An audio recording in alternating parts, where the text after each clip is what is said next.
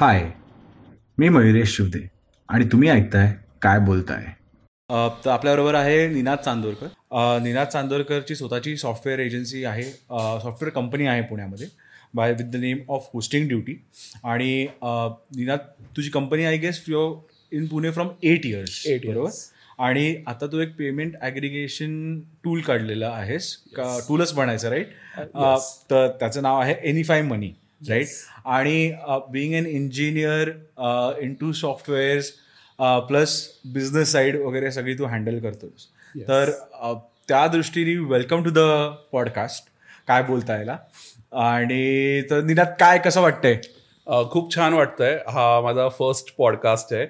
तर मी खूप जास्त एक्साइटेड आहे. आणि let see how it goes absolutely तर निनाद इंजिनिअरिंग पासची जर्नी एक आम्हाला सांगशील जरा थोडक्यात? तुझी इंजिनिअरिंग टू सॉफ्टवेअर्स आणि कसं सगळं हे अक्युम्युलेट झालं? कारण का. आपल्याला माहिती आहे पुणे युनिव्हर्सिटीमधनं इंजिनिअरिंग करणं हाच एक त्याच्यामध्ये मोठी टास्क आहे. तर ती आमच्या व्ह्युअर्ससाठी सांगशील आम्हाला. शुअर तर बेसिकली मी डिप्लोमा केला होता आधी. टेन्थ नंतर डिप्लोमा केला ten plus three diploma ten plus three diploma कम्प्युटर्समध्येच केला होता डिप्लोमा कम्प्युटर सायन्समध्ये. आणि मग डायरेक्ट सेकंड इयर आपल्याला ॲडमिशन मिळते इंजिनिअरिंगला तर सिमिलरली मी पण घेतली पण माझं सेकंड राऊंडमध्ये ॲडमिशन झाली. तर ते कॅप राऊंड असतात बरोबर. तर त्यामुळे माझी ॲडमिशन थोडी लेट झालेली. तर. ऑक्टोबरमध्ये ॲडमिशन झाली माझी. आणि त्याच्यानंतर मग माझं ॲक्च्युली तीन वर्षाचं इंजिनिअरिंग असलं पाहिजे होतं बट माझा एम थ्री बॅक राहिला. आणि एकदा दोनदा नाही सात वेळा बॅक राहिला. एम थ्री म्हणजे हा लेजंडरी सब्जेक्ट आहे. आणि मेन माझं ॲडमिशन लेट झाल्यामुळे कसं झालं की एक फिफ्टीन डेज नंतरच वायवा सुरू होणार होत्या. आणि त्याच्यानंतर लगेच फायनल एक्झाम म्हणजे एक फिफ्टीन डेजचा मध्ये गॅप आणि फायनल एक्झाम आणि पहिलाच पेपर एम थ्रीचा होता. आणि खूप प्रेशर वगैरे पण आलं होतं मला तेव्हा. तर तेव्हा तो नाही सुटला. आणि नंतर मग ते बॅकलॉगचं जे बर्डन होत जातं तसं ते पाईल्डअप होत गेलं. म्हणून मला दोन ड्रॉप लागले इंजिनिअरिंगमध्ये पण हळूहळू करता झालं ते. मी टू थाउजंड सिक्स्टीनमध्ये मग फायनली इंजिनियर इंजिनिअरिंग माझं पास झालं. ओके पण आता इंजिनिअरिंग नंतर जनरली सगळे एक तर मास्टर्सला जातात. येस किंवा आपल्याकडे जॉब मेनली कारण का तेव्हाचा जो आपला काळ होता तेव्हा सगळ्या आईबाबांचं म्हणणं असंच असायचं की अरे तू एक तर जॉब कर. नाही तर मग एकतर मास्टर्सला तरी जा यू एसला वगैरे. मग हे याच्यातली जर्नी तू अवॉइड करून कसं काय बिझनेस बेसिकली मला पण आधी जॉब करायचा होता. म्हणजे मी काही ड्रीम कंपनीज माझ्या लिस्ट डाऊन केल्या होत्या की इकडे मला जॉब लागला पाहिजे. कुठल्या कुठल्या ड्रीम कंपनी एक इन्फोसिस होती टेक महिंद्रा होती Accenture. तर ज्या सगळ्यांच्या ड्रीम कंपनीज असतात त्याच माझ्याही होत्या. मी दहावीपासून कोड करायचो. म्हणजे Okay. एक बेसिक मला C C plus plus H T M एलचं चांगलं अंडरस्टँडिंग दहावीपासून होतं. तर मला कोडिंग साईडला आहे ना खूप इंटरेस्ट होता आधीपासून. बट झालं असं की जेव्हा मी थर्ड इयर इंजिनिअरिंगला पोहोचलो अ, आणि तेव्हा कंपनीज यायला लागतात कॉलेजेसमध्ये आमच्याही कॉलेजेस कॉलेजमध्ये कंपनीज आल्या. पण त्यांचे क्रायटेरिया असे होते ना की मी एकाही क्रायटेरियात कधी बसतच नव्हतो. की त्यांना ऑल क्लिअर पाहिजे sixty five percent throughout पाहिजे. तर माझं ड्रॉप असल्यामुळे तर मी क्रायटेरियातच बसत नव्हतो. तर त्यामुळे मला कुठल्याच कंपनीमध्ये म्हणजे इंटरव्ह्यू देण्याची संधीच नाही मिळाली. आणि बा जे ऐकलं होतं लोकांकडनं की जर कॅम्पस प्लेसमेंटमध्ये जर झालं तर चांगलं पॅकेज मिळतं. हो. आणि बाहेरून जर तुम्ही अप्लाय केलं तर कमी मिळतं. आणि ते पण फोर्थ इयर नंतर करायचं होतं. तर मी third इयरपासून professionally WordPress websites as a freelancer बनवायला लागलो. ओके आणि मी जवळजवळ थर्ड इयर इंजिनिअरिंग आणि फोर्थ इयर इंजिनिअरिंगमध्ये पाचशे साडेपाचशे वर्डप्रेस वेबसाईट्स बनवल्या तेव्हा मी अगदी पाच हजार रुपये चार्ज करायचो वेबसाईटचे त्याच्यात अडीच हजार रुपयाचं होस्टिंग आणि अडीच. हजार रुपये वेबसाईट डेव्हलपमेंट चार्ज. असं केलं. आणि इव्हेंच्युअली ते काम बरंच मोठं व्हायला लागलं. म्हणजे त्यांचं मेंटेनन्स आणि बाकी सगळ्या गोष्टी. आणि अजून नवीन कामही येत होतं. तर मग मी फोर्थ इयरमध्ये बेसिकली असा विचार केला की मग हेच आता आपण कंटिन्यू करूया. बरोबर आहे. कारण का जर तसं कॅल्क्युलेट करायला गेलं तर पाचशे वेबसाईट प्रमाणे आय थिंक सॉफ्टवेअर इंजिनिअरच्या पॅकेजपेक्षा हां. दुप्पट दहा लोकांच्या पॅकेजपेक्षा जास्त. आणि मी माझ्या कॉलेजचेच मित्र गोळा केले होते. त्यांना पण वर्डप्रेसमध्ये वेबसाईट्स बनवायला शिकवल्या. आणि इट वेंट वेल मग आम्ही एक ऑफिस घेतलं नर्स स्टॉपला छोटंसं. आणि तिकडनं मग मी स्टार्टेड आणि पण आम्हाला असं बिझनेसचं काही बॅकग्राऊंड नाही किंवा आम्ही असं काही फॉर्मल एज्युकेशन बिझनेसमध्ये घेतलं नव्हतं किंवा काहीच माहिती नव्हतं. म्हणजे आता जे मुलं पासआउट होतात त्यांना इतक्या गोष्टी माहिती आहेत. Fund raising. कसं करायचं? आपला एक बिझनेस प्लॅन असला पाहिजे आणि इकॉनॉमिक्स ते बिझनेसचे ठरवतात मार्केटिंगच्या स्ट्रॅटेजीज वगैरे ठरवतात.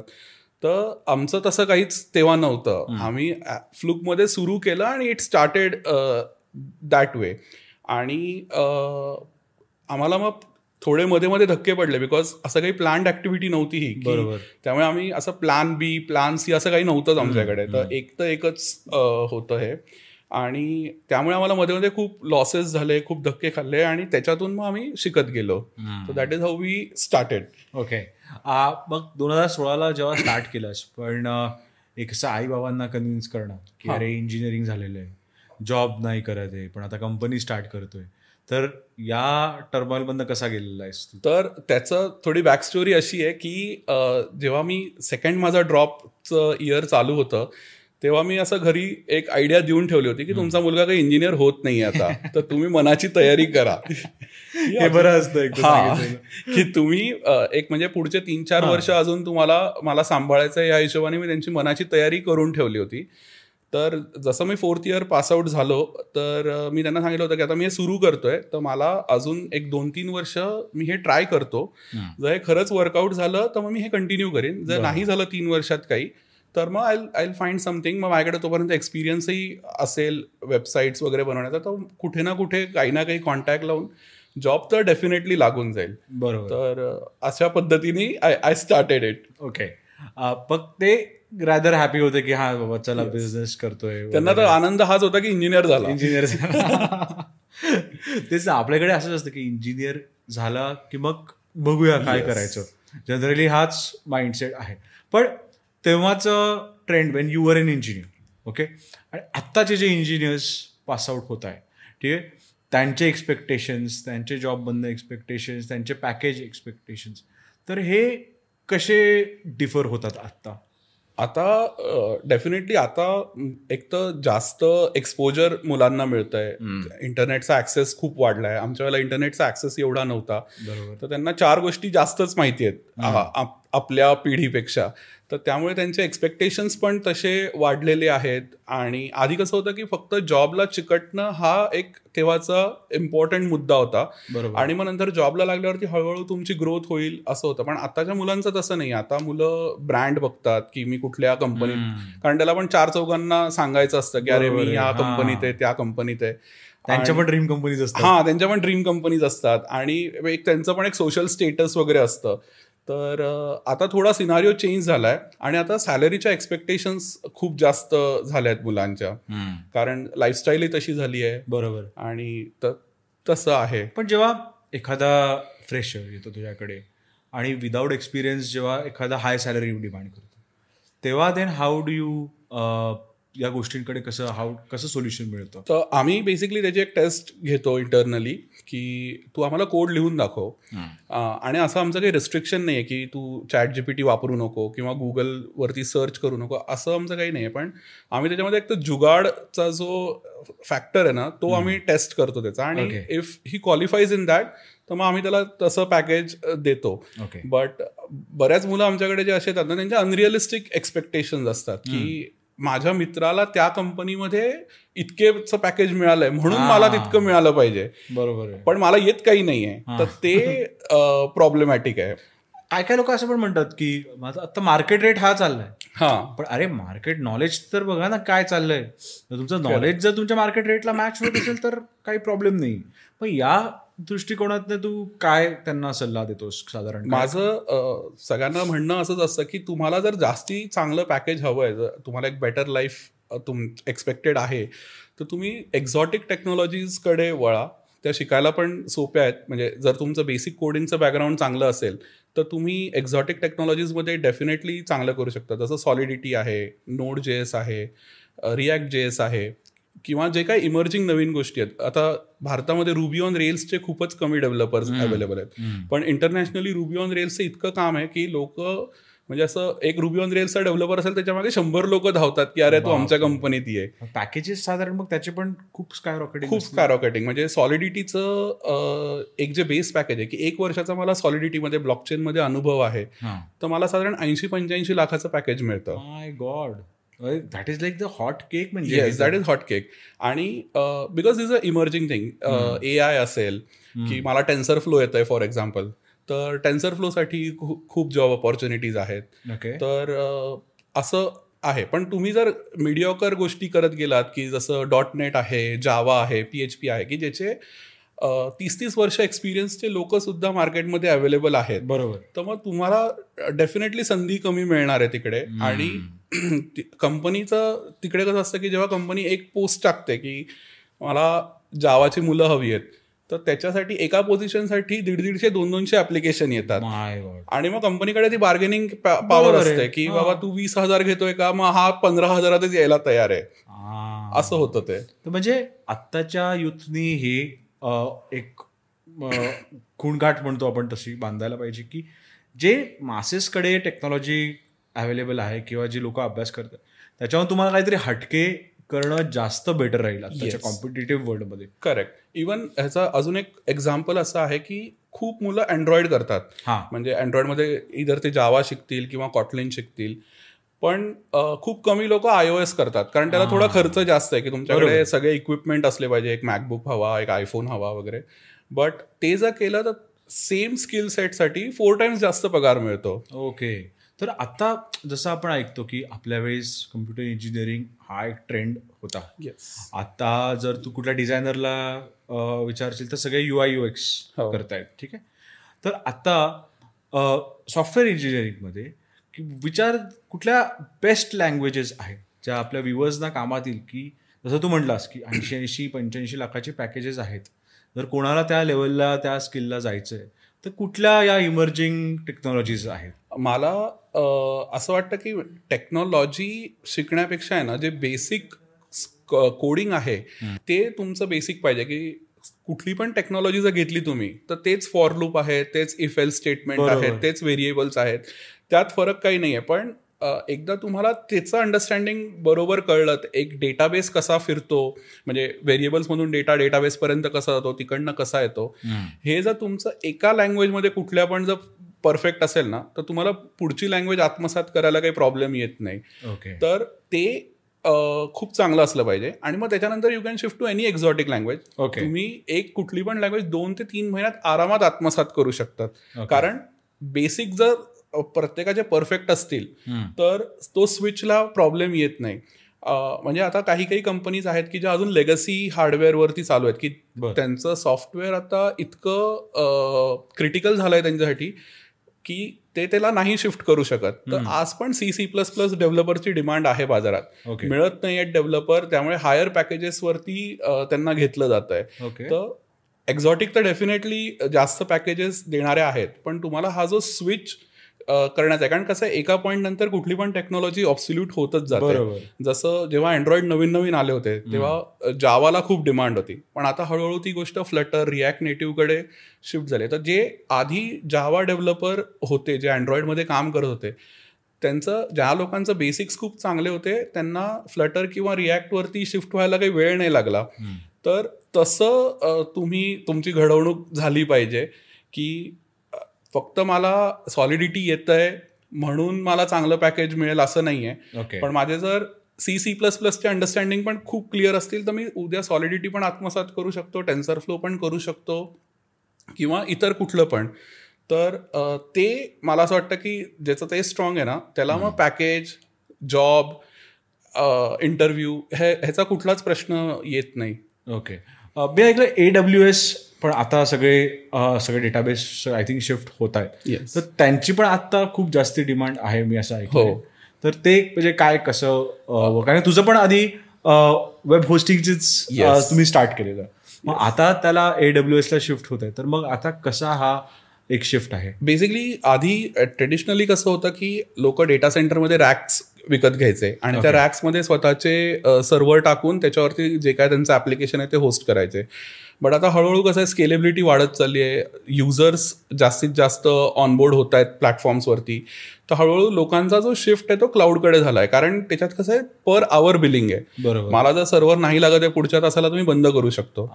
त्यामुळे माझी जी इन्फ्रास्ट्रक्चरची कॉस्ट आहे ती मी कमी करतोय. कारण आज जर मी एक सर्व्हर घ्यायला गेलो तो बेसिक सर्व्हर दोन लाख रुपयाचा येतो. ओके. आणि तो पुढचे पाच वर्षासाठी माझा कॅपेक्स कॉस्ट ऍड होते. कारण त्याच्यात. त्याला लागणारं इलेक्ट्रिसिटीचं बिल असेल डेटा सेंटरची फीज असेल बाकी सगळ्या गोष्टी.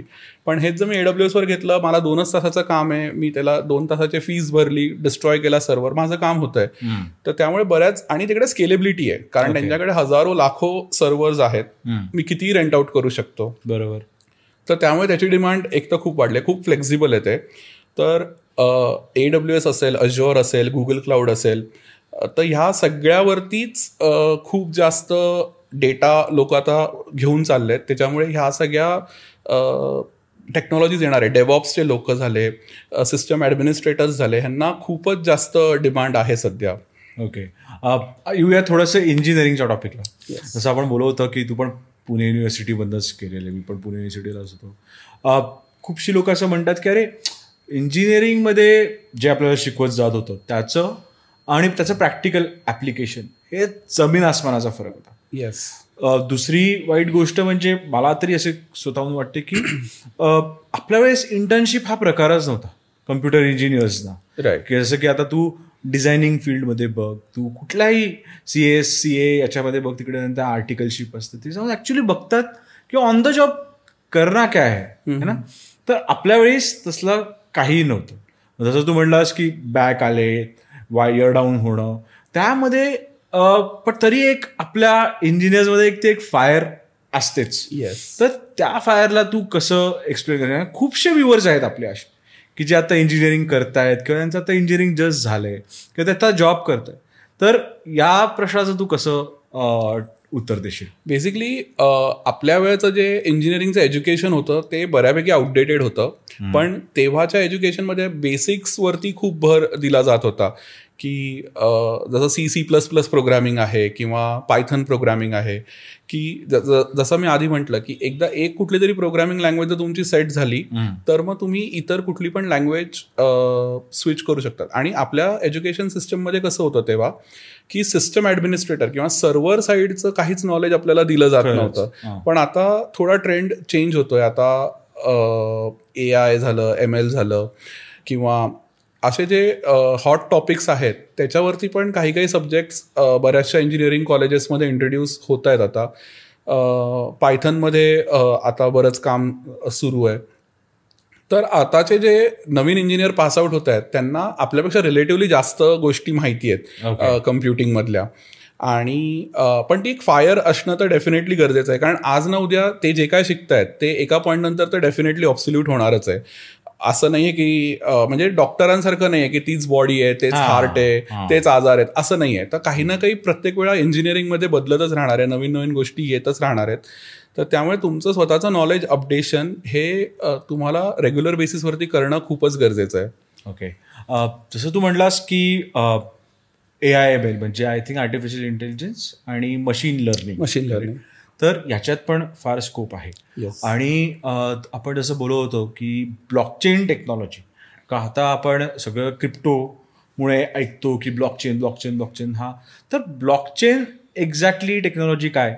आणि याचे तू आम्हाला काय रिअल लाईफ एक्झाम्पल्स सांगू शकतोस की अपार्ट फ्रॉम टेक्नॉलॉजी असे काय ॲप्लिकेशन्स आहेत ज्याच्यानी ब्लॉकचेनमुळे खूप फायदा झालेला आहे किंवा काहीतरी फास्टर कम्प्युटिंग असं काही झालेलं आहे का?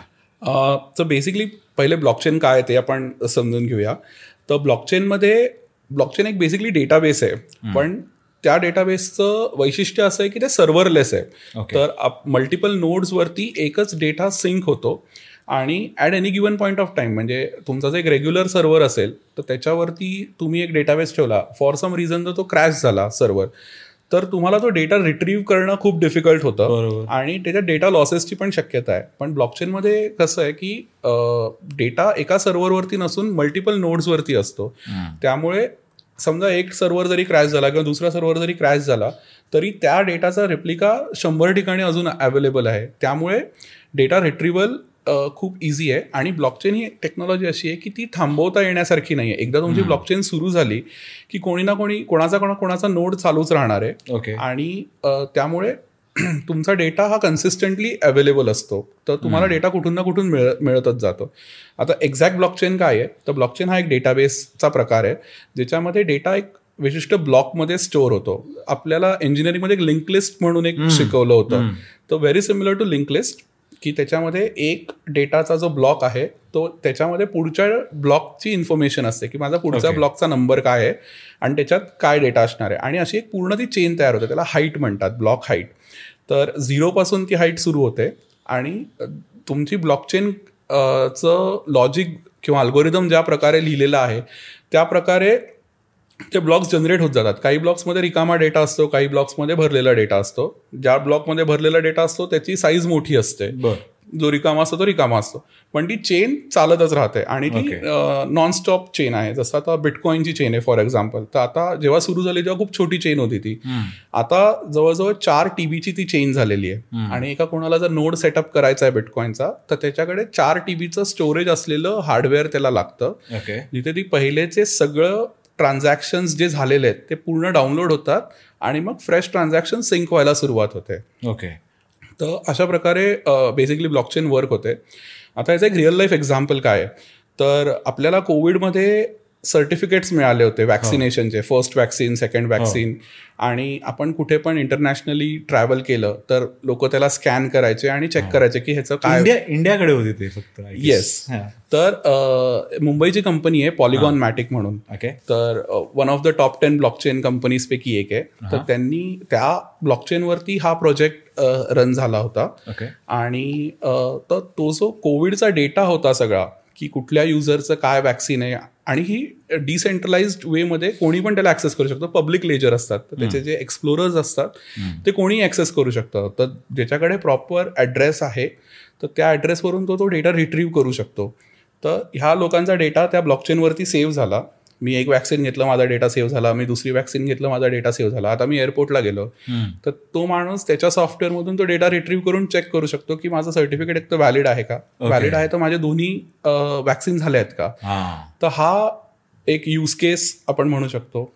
ह्याच्या व्यतिरिक्त ऑथेंटिसिटी आपल्याला कुठल्या गोष्टीची जर काढायची असेल तर आपण N F T tokens through authenticity काढू शकतो. जसं आता आम्ही एक प्रोजेक्ट करतोय एका युनिव्हर्सिटीसोबत की त्या युनिव्हर्सिटीमधले जितके पण मुलं आता पुढच्या वर्षीपासून पासआउट होतील तर त्यांच्या सर्टिफिकेटवर एक क्यू आर कोड असणार. आणि तो क्यू आर कोड जर त्यांनी स्कॅन केला तर त्यांचा सगळा जो डेटा आहे तो ब्लॉकचेनवरती मिळेल. ओके तर आता एक डॉक्टर पास आउट झाला त्या युनिव्हर्सिटीतून त्यांनी क्लिनिक सेटअप केलं त्याच्या क्लिनिकमध्ये त्याचं सर्टिफिकेट लावलं. तर कुठला पण पेशंट जो येतोय तो तो क्यू आर कोड स्कॅन करून चेक करू शकतो. की हा डॉक्टर खरंच व्हॅलिड डॉक्टर आहे का? तर असे भरपूर यूज केसेस आहेत ह्याच्या. आणि लोक भरपूर वेगाने ब्लॉकचेनवरती शिफ्ट होत आहेत. ओके जसं तू आता म्हणालास की ब्लॉकचेन टेक्नॉलॉजी याच्यात आहे. तसंच आपण बोलत होतो की जे पेमेंट ॲग्रिगेटर प्लॅटफॉर्म आहे तर एनी फाय मनी तर त्या बाबतीत जरा आम्हाला सांगशील का? तर बेसिकली एनी फाईव्ह मनी हा एक banking as a service platform आहे. ज्याच्यामध्ये तुमचं जे काय बिझनेस प्रोसेस आहे ती तुम्ही आमच्या A P I through automate करू शकतात. जसं आपण एक पेरोल कंपनीचं एक्झाम्पल घेतलं समजा. एक पेरोल कंपनी आहे ज्यांच्याकडे शंभर कस्टमर आहेत आणि प्रत्येक म्हणजे कस्टमर ॲज इन कंपनीज आहेत आणि त्या कंपनीजकडे शंभर शंभर एम्प्लॉईज आहेत. तर एका वेळेला त्यांना हजार लोकांचे पेमेंट्स करायला लागतात. तर जर ते रेग्युलर वेमध्ये गेले तर त्यांना काय करायला लागेल की त्यांना सॅलरी स्लिप्स बनवायला. लागतील. आणि बँकेला लेटर द्यायला लागतं विथ चेक की. ह्यांची यांची सॅलरी तुम्ही प्रोसेस करा. आणि मग ते बँकचे लोक प्रोसेस करतात. पण ही जर प्रोसेस त्यांना ऑटोमेट करायची आहे तर ते त्यांनी जर त्यांचा बिझनेस फ्लो आमच्या एपीआय थ्रू सेट केला तर त्याच्यातून एका click on a click of a button हजार लोकांना पेमेंट एक साथ होऊ शकतात. ओके किंवा पेमेंट कलेक्शनचा फ्लो आहे एक ई कॉमर्स कंपनी आहे त्यांना मल्टी वेंडर त्यांची सिस्टम आहे. त्यांनी वेंडर ऑनबोर्ड केलेत कस्टमर पण ऑनबोर्ड केलेत. कस्टमरनी पेमेंट केलं तर ह्यांना रिअल टाइम सेटलमेंट करायची आहे. आज तुम्ही जर एक रेग्युलर पेमेंट गेटवे घेतला तर तो टी प्लस टू डेजमध्ये तुमचं ट्रान्झॅक्शन सेटल करतो. म्हणजे आज मला कस्टमरने जर पैसे दिले तर मला परवा ते पैसे मिळतात माझ्या बँक hold करतात? ते होल्ड करतात. आमच्या सिस्टममध्ये रिअल टाइम सेटलमेंट होतं. इकडे कस्टमरनी पैसे दिले तुमचा जो आतला फ्लो असेल समजा तुम्ही शंभर रुपये भरले. आणि तुमचं दहा पर्सेंट कमिशन आहे तर तुम्ही दहा पर्सेंट तुमच्याकडे ठेवणार तुमच्या बँक अकाउंटला जाणार आणि नव्वद रुपये वेंडरच्या बँक अकाउंटला रिअल टाइम सेटल होणार. Okay okay. तर असं आहे. त्याच्यानंतर आमच्याकडे के वाय सीचे काही मॉड्यूल्स आहेत की ज्याच्याने तुम्ही युजरचं ऑथेंटिसिटी चेक करू शकता. जो कोणी युजर ऑनबोर्ड होतोय त्याचा तुम्ही आधार व्हेरीफाय करू शकता पॅन व्हेरीफाय करू शकता. समजा तुम्ही कंपनी ऑनबोर्ड करताय तर त्याचा कंपनी इन्कॉर्पोरेशन नंबर किंवा जी एस टी नंबर तुम्ही व्हेरीफाय करू शकता. क्रेडिट ब्युरोच्या एपीआयज आहेत आमच्याकडे की तुम्ही त्याचा क्रेडिट स्कोअर चेक करू शकतात. तर अशा वेगळ्या वेगळ्या एपीआयज आपण लोकांना प्रोव्हाइड करतो. तर हे सॉफ्टवेअर नाही आहे ते ह्या फक्त एपीआयज आहेत. एपीआय की ज्या लोक इंटरनली त्यांच्या ऍप्लिकेशनमध्ये टाकून यूज करू शकतात. Okay okay perfect I think I think हे काहीतरी नवीन आहे. मार्केटमध्ये आणि याचा अजून एक ऍडव्हान्टेज असा आहे की on an average payment gateway जर तुम्ही घेतला तर त्याचं ट्रान्झॅक्शन फी जी आहे ती तीन पर्सेंट ऑन अन ॲव्हरेज होते. म्हणजे एमएक्सचं कार्ड घेतलं तर पाच पर्सेंट आहे रुपेचं कार्ड असेल तर टू पर्सेंट आहे. पण तुम्ही एक ओव्हरऑल ॲव्हरेज काढलं तर तीन पर्सेंट होतं ते. ओके. पण आमच्या ह्याच्यामध्ये ही कॉस्ट कमी होऊन जवळजवळ झिरो पॉईंट फाय झिरो पर्सेंटच होते. वाव. तर त्याच्यामुळे युजरचा म्हणजे जो कस्टमर किंवा जो प्लॅटफॉर्म आमची एपीआयज वापरतोय तर त्याचा त्यात खूप फायदा होतो की ते ते त्याच्या प्रॉफिट मार्जिनमध्ये अडीच टक्के तीन टक्के अजून ॲड होतात. Okay I think I think हे खूपच अमेझिंग प्रोडक्ट आहे. प्रोडक्ट आहे. आणि आय थिंक आपल्या व्ह्युअर्सना जर ख- हे- लागेल आपल्याला ॲप्लिकेशन तर I think we can give a link maybe or something so that you. Know prospective businesses पण आपल्याशी कम्युनिकेट करू शकतात if they want more information on this product. तर अ, जसं तू मेन्शन केलं crypto currency I think crypto currency हा एक खूप मोठा बबल होता आहे. किंवा असणार आहे कारण का crypto currency he one of the future currencies म्हणून ह्याला बघितलं जात होतं. ठीक आहे? तर काय कन्सेप्ट होती आहे? आणि याच्या रिलेटेड स्कॅम्स पण खूप होते. हो. थोडं त्या बाबतीत बोलूया आपण. येस डेफिनेटली तर क्रिप्टो करन्सी बेसिकली एक ब्लॉकचेनवरचं बाय प्रॉडक्ट आपण म्हणू शकतो की म्हणजे ब्लॉकचेन फक्त क्रिप्टो करन्सी नाही आहे आणि क्रिप्टो करन्सी फक्त ब्लॉकचेन नाही आहे तर ब्लॉकचेननी आपण वेगळे वेगळे भरपूर प्रॉडक्ट्स क्रिएट करू शकतो. पण त्यातलं एक प्रॉडक्ट क्रिप्टो करन्सी आहे. तर ह्याच्यामध्ये बेसिकली लोक ब्लॉकचेन तयार करतात. त्याला एक टोकनाइज्ड फॉर्ममध्ये घेऊन येतात. आणि आता जसं जसं ते पॉप्युलॅरिटी वाढली त्याचे एक्सचेंजेस आले लोक तिकडे ट्रेड करतात आता ह्याला एक ॲसेट क्लासमध्ये कन्सिडर केलं जातं की बिटकॉइन ही एक ॲसेट आहे. ओके ही करन्सी त्याला म्हणतो आपण पण आता ग्लोबली बऱ्याच आधी म्हणजे एक दोन तीन वर्ष आधीपर्यंत लोकांना हे समजत नव्हतं की याला करन्सी म्हणायचं की याला ॲसेट म्हणायचं. पण आता जवळजवळ सगळ्या गव्हर्नमेंट्स ह्या कन्क्लुजनवर आलेत की ही ॲसेट आहे ही करन्सी नाही आहे तर ॲसेट म्हणजे काय? की फॉर एक्झाम्पल आता सोनं आहे. सोनं इज अ ॲसेट क्लास बरोबर. तर आज तुमच्याकडे जर दहा ग्राम सोनं आहे तर तुम्ही ते घेऊन किराणा मालाच्या दुकानात जाऊन नाही बाय करू शकत. की बाबा हे दहा ग्राम सोनं घे आणि मला त्याच्यावर शेअर्स सारखं. येस शेअर सारखं. Share is also an asset तर आता ते तो प्रस्पेक्टिव्ह थोडा चेंज झालाय लो सगळ्या गव्हर्नमेंट्समध्ये की त्यांनी आता त्याला एक ॲसेट म्हणून डिक्लेअर केलंय. आणि त्याच्यामध्ये आता त्यामुळे फ्रॉड्स पण खूप होत आहेत. कारण कसं आहे की आधीच्या ज्या लोकांच्या ब्रॅक टू रिचेस्टवाल्या स्टोरीज होत्या की मी पिझ्झा घेण्यासाठी बिटकॉइन खर्च केले किंवा मी ह्याच्यासाठी केले आणि आज आता बिटकॉइन आजचा रेट पस्तीस हजार डॉलरच्या आसपास आहे जवळजवळ. तर लोकांना ती ते त्यावेळेला मिस झाल्यामुळे लोक आता नेक्स्ट बिग अपॉर्च्युनिटीसाठी बघतायत. आणि त्यात भरपूर स्कॅमस्टर्स काय काय नवीन प्रॉडक्ट्स घेऊन येतात आणि त्याच्यामध्ये लोक अडकली जातात. तर त्याचं मार्केटिंग जनरली असं होतं की this is next bit bitcoin Ah. किंवा चार वर्षामध्ये ह्याची प्राइस इथून इथे जाणार आहे. तुम्ही आज इन्व्हेस्ट करा. मग तुमचं तुमची ट्रेन नाही सुटणार काइंड ऑफ तर असं आहे. आणि त्याच्यात खूप वेगळ्या वेगळ्या प्रकारचे स्कॅम्स आहेत. एक तर एम एल एमचा स्कॅम आहे खूप कॉमन आहे. एम एल एम म्हणजे multi level marketing okay multi level मार्केटिंगमध्ये आज ऑन अन ॲव्हरेज भारतामध्ये चारशे ते साडेचारशे M L M schemes crypto करन्सीच्या वेगळ्या वेगळ्या सुरू आहेत. बापरे. आणि त्याचा मी खूप एक बेसिक अभ्यास केला की त्यांचं जे बिझनेस मॉडेल असतं ना ते अजिबात सस्टेनेबल नसतं. त्याच्यामध्ये म्हणजे कोणी पण जर ते मॉडेल एकदा बसून जर व्यवस्थित स्टडी केलं तर त्यांच्याही लक्षात येईल की जोपर्यंत शेवटचा माणूस पैसे भरतोय तोपर्यंत वरच्या लोकांना पैसे मिळतात. पण एकदा खालची लाईन ऍड होणं बंद झालं की ते पूर्ण पिरामिड कोलॅप्स होतं आणि ते लोक पळ काढतात.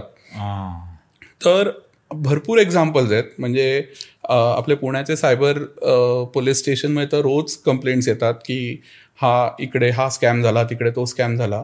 हजार पाच हजार कोटी रुपये घेऊन लोक देश सोडून चालले जातात. आणि एक जो कॉमन मॅन आहे तो ह्याच्यात खूप भरडला जातो. आणि तो जो एक लालच त्यांच्यामध्ये येतो तर त्याचं त्यांना खूप मोठी प्राईस पे करायला लागते. तर याचे काही एक्झाम्पल्स पण आहेत जे मी खूप जवळून बघितले आहेत एक खूप इंटरेस्टिंग स्कॅम असा आहे की व्हॉट्सॲप ग्रुप्सवरती तुम्हाला एक रॅन्डम ग्रुपमध्ये ॲड केलं जातं. जनरली जे आपल्या वयाची मुलं आहेत ते बघतात की काहीतरी स्कॅम आहे एक्झिट. करतात ग्रुप पण जे लोक एक्झिट नाही करत तर त्यांचं असं होतं की एक दोन दिवसानंतर त्या ग्रुपवरती चर्चा सुरू होते. की त्यांचे त्यांचेच लोक असतात स्कॅमस्टरवाल्यांचे की ते चॅट करतात. अरे मी एवढे पैसे कमवले मी तेवढे पैसे कमवले. आणि हा जो व्ह्युअर असतो जो विक्टीम असतो बेसिकली त्याच्यामध्ये तर तो हे बघून त्याला लालच येतं की अरे हे मी पण करतो. तर तो ग्रुपमध्ये विचारतो की अरे तुम्ही हे कसं काय करताय वगैरे? आणि मग ते त्याला सांगतात. एक जण कोणीतरी त्यातला डीएम करतो की आमचे असे असे सर आहेत अशा अशा मॅडम आहेत ते आम्हाला रोज इतके पैसे कमवून देतात. त्यांचा काही सेल्फ इंटरेस्ट नाही आहे पण त्यांना जगाला श्रीमंत करायचं आहे वगैरे. वगैरे आणि तुम्ही एवढे एवढे पैसे ह्या या अकाउंटमध्ये युएसडीटीच्या फॉर्ममध्ये जमा करा. तर ते लोक करतात जमा.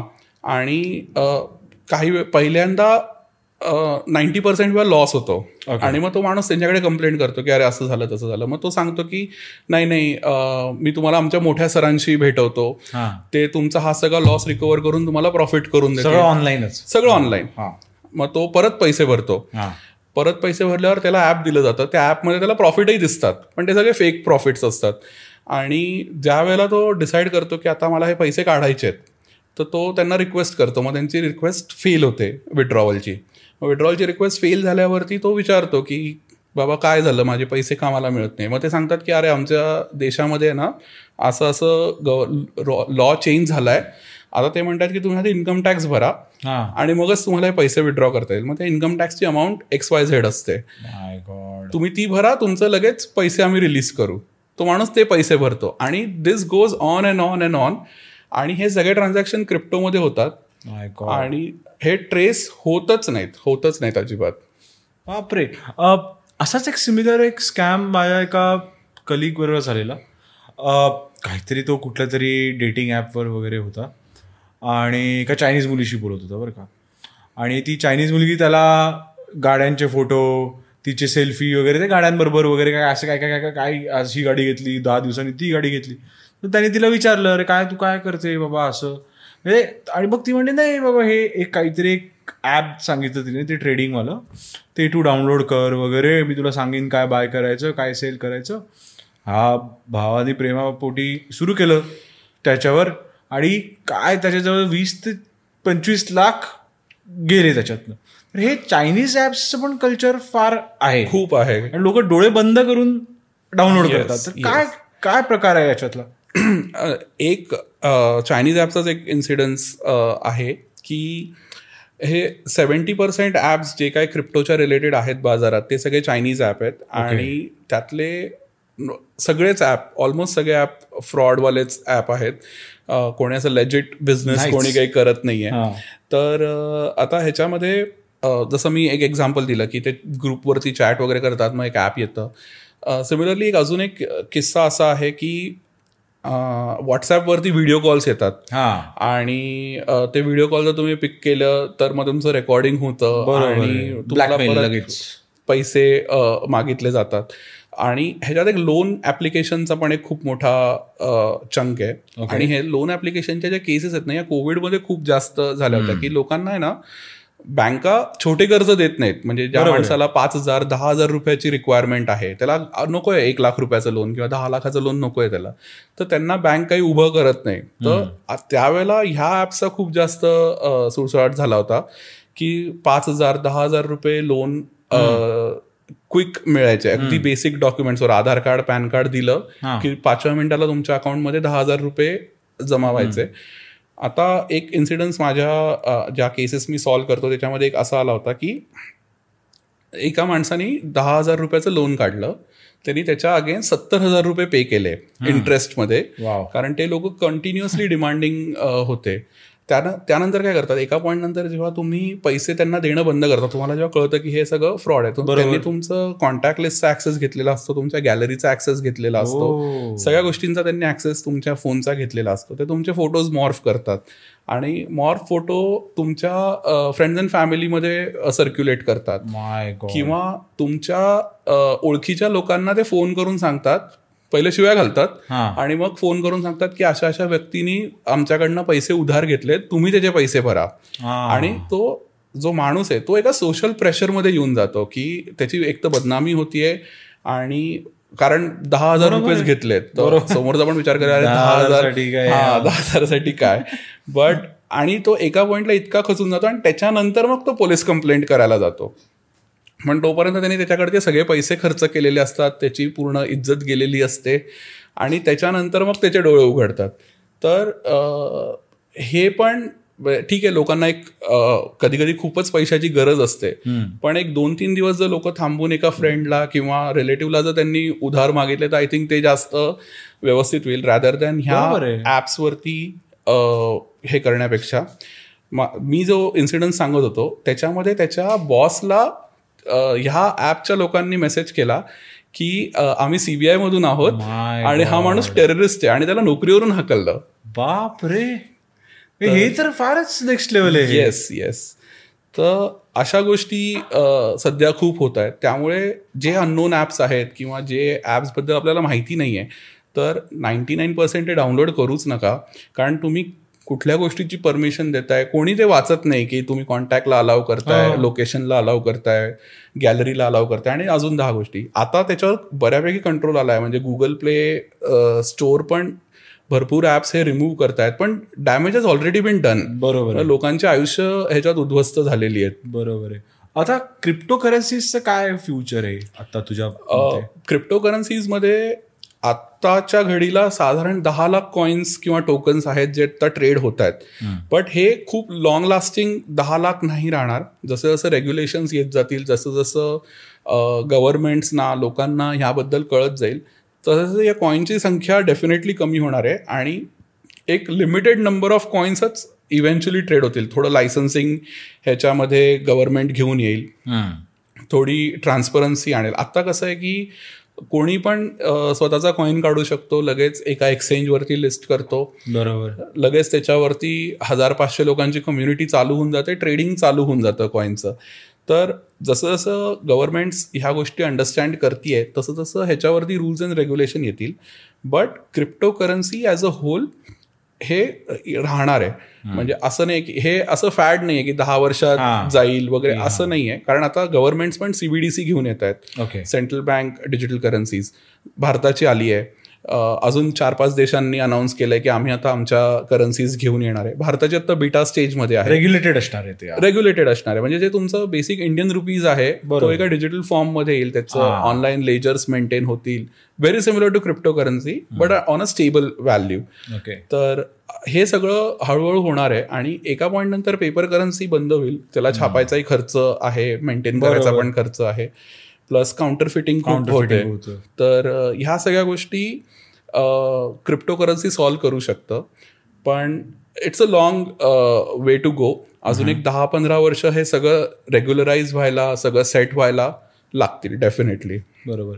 आता जसं तू आपण स्कॅम्सचं बोलत होतो तर याचे असे काय रेड फ्लॅग्स असतील एखाद्याने ओळखावे की ज्याच्याने ते या स्कॅम्समध्ये पडण्याच्या आधीच यू कॅन बी अवेअर की अरे हा स्कॅम आहे.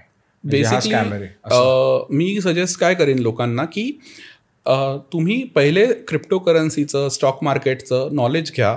कोणाच्या थर्ड पार्टीवरती पहिले तर विश्वास ठेवूच नका अजिबात की हा मला पैसे कमावून देईल. तो का कमावून देईल तुम्हाला पैसे? बरोबर. तो त्याचं बघेल तुम्ही तुमचं बघा. तर आणि लालच. सेकंड इज ते खूप इम्पॉर्टंट आहे की असं गेट क्विक रिच कुठली स्कीम नसते आणि अल्टिमेटली तुम्हीच त्याच्यामध्ये अडकत जाता. तर ह्याच्यामध्ये दोन तीन जे एक पॅटर्न आहे की तुम्ही जर कुठल्या एका स्ट्रेंजरशी बोलताय आणि तो तुम्हाला लगेच लगेच पैसे दे ऑफर चालली जाईल दोन तासात हे कर ते कर आणि जे असं हरी करतात तर तू that is one red flag की हे काहीतरी करणारे. असतील पहिले. हा सेकंडली ऑफर जर प्रचंड लुक्रेटिव्ह असेल की इक्कीस दिन में पैसा डबल काइंड ऑफ राजू तर- तसं आलं तर that is also a red flag thirdly me recommend असं करीन की देर आर सर्टन वेबसाईट जसं कॉईन मार्केट कॅप आहे कॉईन गेको आहे. ह्या वेबसाईट्सवरती आहे ना तुम्हाला त्या क्रिप्टो करन्सीचा लेजिट डेटा मिळतो. की किती लोक ट्रेड करतायत किती मार्केट व्हॉल्यूम आहे आणि बाकी सगळ्या गोष्टी. जर त्याच्यात काही फ्रॉड अलर्ट्स असतील तर ते तिकडे फ्रॉड अलर्ट्स म्हणजे ज्या लोकांनी रिपोर्ट केली ती करन्सी तर त्यांना तिकडे फ्रॉड अलर्ट्स वगैरे पण त्याच्यात दिसतात. तर तिकडे जाऊन थोडं बघितलं पाहिजे. पण ते एक ते कॉन्व्हर्सेशन इतकं सोशल इंजिनियर्ड असतं की लोकांना बाकी विचार करायचा वेळ मिळत नाही. तर त्यांनी एक पॉज घेऊन आहे ना बाकी गोष्टी चेक कर केल्या पाहिजे. So that they can take a good decision okay तर रिसोर्सेस भरपूर अवेलेबल आहेत. आणि माझं पर्सनल रेकमेंडेशन तर आहे की टॉप हंड्रेड करन्सीज ज्या आहेत ना हा. त्याच्यावरच तुम्ही ट्रेड करा. कारण लिक्विडिटीचा एक खूप मोठा प्रश्न येतो की तुम्ही आज एक अननोन कॉईन जर घेतला तुम्ही दहा लाख रुपये टाकले तो कॉईन घेतला तर तो परत विकणं इज अ हा. चॅलेंज कारण त्याला घेणारं कोणीच नाही आहे आज. तुमच्याकडे बिटकॉईन आहे इथेरियम आहे. तुम्ही फक्त कुठल्या पण एक्सचेंजवर गेलात तर तुम्हाला लगेच लिक्विडिटी मिळते त्याच्या अगेन्स्ट तसं न्यू कॉईन्स सोबत होत नाही. तर माझं पर्सनल रेकमेंडेशन तर आहे की तुम्हाला करायचं आहे क्रिप्टो पहिल्याचा पूर्ण अभ्यास करा त्या गोष्टीचा. आणि त्याच्यानंतर जे टॉप हंड्रेड कॉईन आहेत त्याचा स्टडी करा त्याच्यातच करा. कारण त्याच्यात लिक्विडिटी आहे ट्रस्ट फॅक्टर आहे. आणि ह्याच्यात स्कॅम होण्याचं प्रमाण खूप कमी. आणि ते तुमच्या ओन रिस्कवरती आहे. आणि तुम्ही तुमचं जेवढं काय बजेट आहे त्याच्याप्रमाणे सुरू करू शकता. म्हणजे तुम्हाला जर सुरूच करायचं आहे तर शंभर रुपयापासून सुरू करा. म्हणजे तेवढे पैसे जे तुमचं रिस्क कॅपिटाईट आहे की जेवढे पैसे तू गेले तर तुम्हाला काही वाटणार नाही. बरोबर. Very similar to what stock market does की जे लोक स्टॉक मार्केटमध्ये पण उतरतात. आज. पण एका मोठ्या सोसायटीच्या पार्टला असं वाटतं की स्टॉक मार्केट पण एक गॅम्बल हो. तर पण जे लोक त्याचं प्रॉपर शिक्षण घेऊन त्याच्यात ट्रेड करतात तर त्यांना त्याचं नुआन्सेस माहिती आहेत. बरोबर. तर क्रिप्टोचं पण तसंच आहे.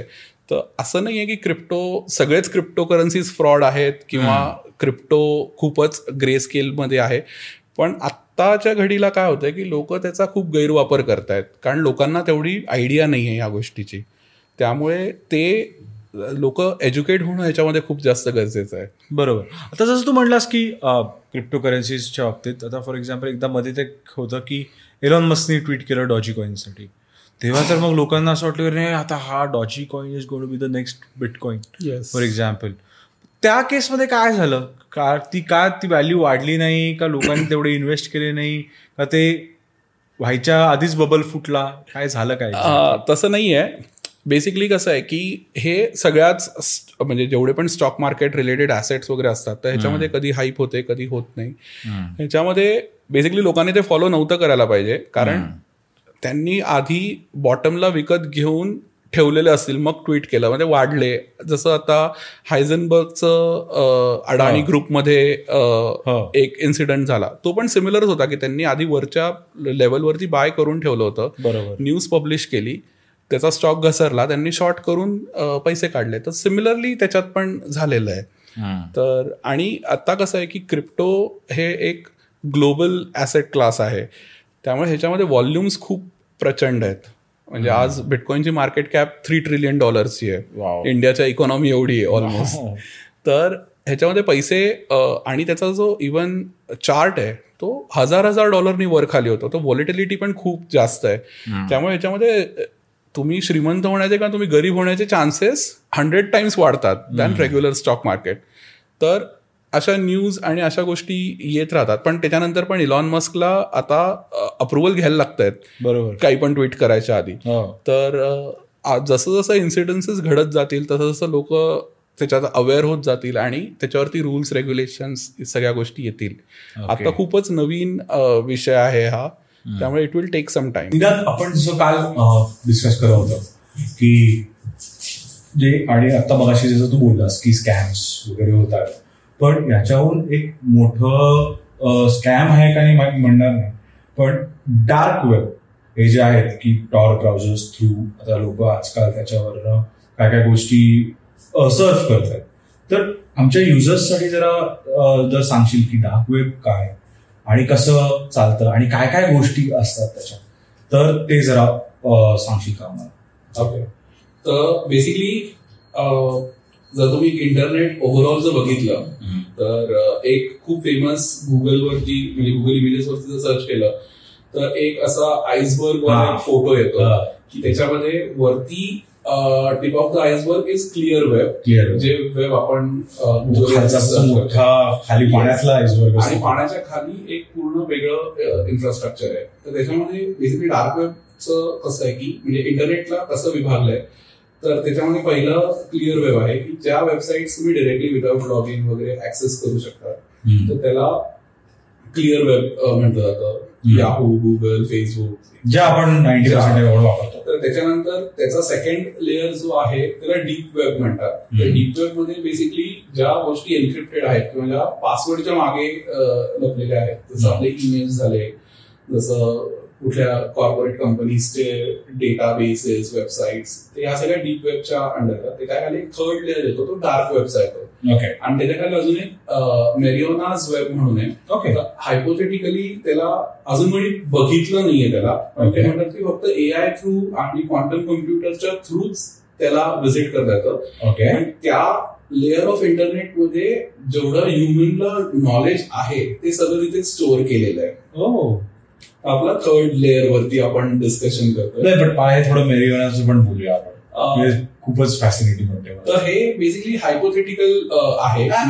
सॉरी आधी आधी टू मेरिओना तर डार्क वेब जे आहे तो बेसिकली हा युएस नेव्हीचा एक प्रोजेक्ट होता की त्यांना त्यांचं इन्फ्रास्ट्रक्चर सिक्युअर बनवायचं होतं की जे एक हॅक प्रूफ असलं पाहिजे आणि त्याचं डेटा जो आहे तो कोणाला मिळाला नाही पाहिजे. तर डार्क वेबमध्ये मेन गोष्ट काय की त्याचे जे डोमेन्स आहेत तर ते. डॉट ओनियननी एंड होतात. तर त्यामुळे त्याला लेअरिंग असतं. म्हणून त्याला टॉर्क तुम्ही. सिम्बॉल बघितला तर तो ओनियनचा symbol. आणि त्याला ओनियन राउटर पण म्हणतात. तर ते लेअर बाय लेअर जसं ओनियन ओपन होतं तर सिमिलरली तसं त्याचं स्ट्रक्चर आहे. तर त्याच्यामध्ये तुमचं अल्फान्युमरिक कॅरेक्टरचं रॅन्डम जिब्रिश काहीतरी एक स्ट्रिंग असते चौसष्ट कॅरेक्टरची किंवा बत्तीस कॅरेक्टरची आणि त्याच्यामुळे डॉट ओनियन लागलं. तर ही लिंक ज्यांच्याकडे आहे ना तेच लोक बेसिकली त्या वेबसाईटला व्हिजिट करू शकतात. हायली सिक्रेट हायली कॉन्फिडेन्शियल अशा या वेबसाईट्स असतात डार्क वेबमध्ये आणि त्या एका स्पेसिफिक ब्राउझरनी ओपन होतात त्याला. टॉर ब्राउझर म्हणतात. ओके तर बेसिकली हा एक वेगळा इंटरनेटचा म्हणजे एका कॉमन मॅनच्या टर्म्समध्ये सांगायचं झालं तर रेडिओ फ्रिक्वेन्सी असते. तर आता एक नाईन्टी टू पॉईंट सिक्स आहे समजा. ह्या फ्रिक्वेन्सीवरती जर मी माझं रेडिओ स्टेशन सुरू केलं आणि ज्याला मला ही फ्रिक्वेन्सी माहिती आहे त्यांनी जर त्याला रेडिओ ट्यून केला तर त्याला मी जे काही गाणी लावतो ते ऐकायला येतील. बरोबर. सिमिलरली इंटरनेटमध्ये पण तसंच आहे. हा एक सेपरेट प्रोटोकॉल आहे. आणि हा प्रोटोकॉल जर ऍक्सेस करायचा असेल तर ह्याला एक स्पेसिफिक ब्राउझर लागतं. आणि. तो ब्राउझर ती फ्रिक्वेन्सी बेसिकली ऍडजस्ट करू शकतं. आणि त्याच्यातून या वेबसाईट ओपन होतात.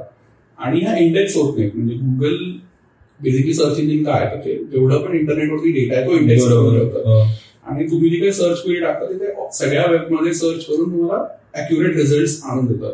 तर डार्क वेबमध्ये तसं नाहीये. तर ह्याच्यामध्ये सिन्स ही असं स्ट्रक्चर आहे तर त्यामुळे चांगल्या आणि वाईट दोन्ही प्रकारच्या वेबसाईट्स ह्याच्यावरती असतात. तर चांगल्या वेबसाईटबद्दल आपल्याला कधीच कळत नाही. कारण त्या खूप हायली सिक्रेट वेबसाईट आहेत. गव्हर्नमेंटचे डेटा आहेत त्याच्यामध्ये किंवा मोठ्या मोठ्या कॉर्पोरेटचे डेटा आहेत. तर असं नाहीये की फक्त अनलॉफुल गोष्टीच त्याच्यावरती आहेत. पण जे लाईमलाईटमध्ये आलंय ते अनलॉफुल आहे. बरोबर. तर त्याच्यामुळे तुम्हाला सिन्स ते खूप जास्त सिक्युअर आहे. त्याच्यामध्ये पेमेंट प्रोसेसिंगसाठी क्रिप्टो करन्सीचा वापर केला जातो. पण असं नाहीये की तेच आहे. तर चांगल्या गोष्टी पण आहेत त्याच्यावरती. पण ह्या नेटवर्कला सिक्युअर करण्यासाठी ह्याच्यावरती भरपूर लोक ऍक्टिव्हली असली पाहिजे. कारण ते नेटवर्क बाउन्स होत होत बरोबर. ऍक्च्युअल वेबसाईटवर मिळतात जेवढे जास्त लोक डार्क वेबवर येतील तेवढे त्यातल्या वेबसाईट सिक्युअर होतील असं त्याचं लॉजिक आहे. ओके तर त्याच्यासाठीच कुठे ना कुठे ह्या अनलॉफुल गोष्टी ज्या आहेत ना अनलॉफुल गोष्टी म्हणजे काय? अनलॉफुल गोष्टी म्हणजे तिकडे तुम्हाला ड्रग्ज मिळतात तिकडे तुम्हाला हिटमॅन मिळतो. ओके प्रॉपर असेल. प्रॉपर असेल. इकडे भारतात इतकं त्याचं हे नाही. युएस वगैरे त्या साईडला खूप आहे. वेपन्स वेपन्स मिळतात. तर बेसिकली सगळे मार्केट प्लेसेस आहेत तिकडे. For all unlawful for all unlawful things आणि त्याचं पेमेंट क्रिप्टोमध्ये होतात बेसिकली पण ह्यातल्या बहुतांश वेबसाईट ज्या आहेत ना त्या हळूहळू क्रॅकडाऊन होऊन बंद होत आहेत. म्हणजे कशा? एक स्पेसिफिक गव्हर्नमेंटचे पण टास्क फोर्स आहेत की जे ह्या वेबसाईट आयडेंटिफाय करून त्यांना क्रॅकडाऊन करतायत प्लस काही एथिकल हॅकर्स येस पण काही हॅकिंग ग्रुप्स पण आहेत की जे ह्या वेबसाईट्सना बंद करतायत ओके त्याच्यात पोर्नोग्राफीचं कंटेंट खूप प्रमाणावरती आहे. तर ह्या हळूहळू कमी होत आहेत.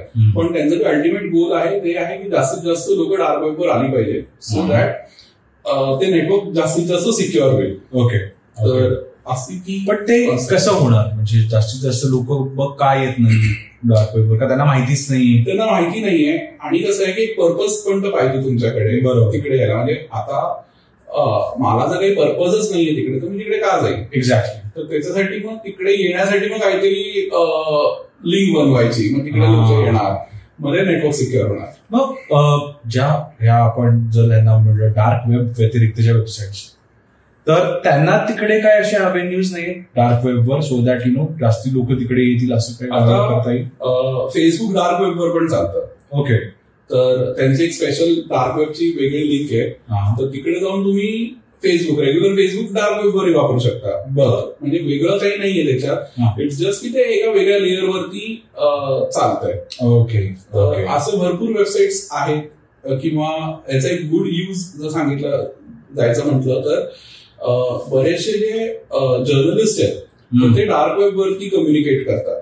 फॉर सिक्युरिटी पर्पसेस आणि जे काय मोठे जसं पनामा पेपर्स किंवा असे जे मोठे मोठे स्कॅम्स इंटरनॅशनली जे बाहेर पडतात तर त्याचं सगळं प्लॅनिंग डिस्कशन हे सगळं तिकडे झालेलं त्याचे ट्रेसेस आपल्याला तसे मिळतात. ओके पण हे ट्रेस करता येतं डार्क वेबवर असं? म्हणजे बेसिकली विसल ब्लोअर्स असतील किंवा तिकडे काही फोरम्स आहेत काही वेबसाईट्स आहेत की तिकडे तुम्ही अनॉनिमसली जाऊन काही I R C chat channels आहेत ओके की तिकडे जाऊन तुम्ही अनॉनिमसली चॅट करू शकतात लोकांना. भेटून बोलून काही गोष्टी घडवून आणू शकतात. ओके. आणि तो ते मेरिओनाचं?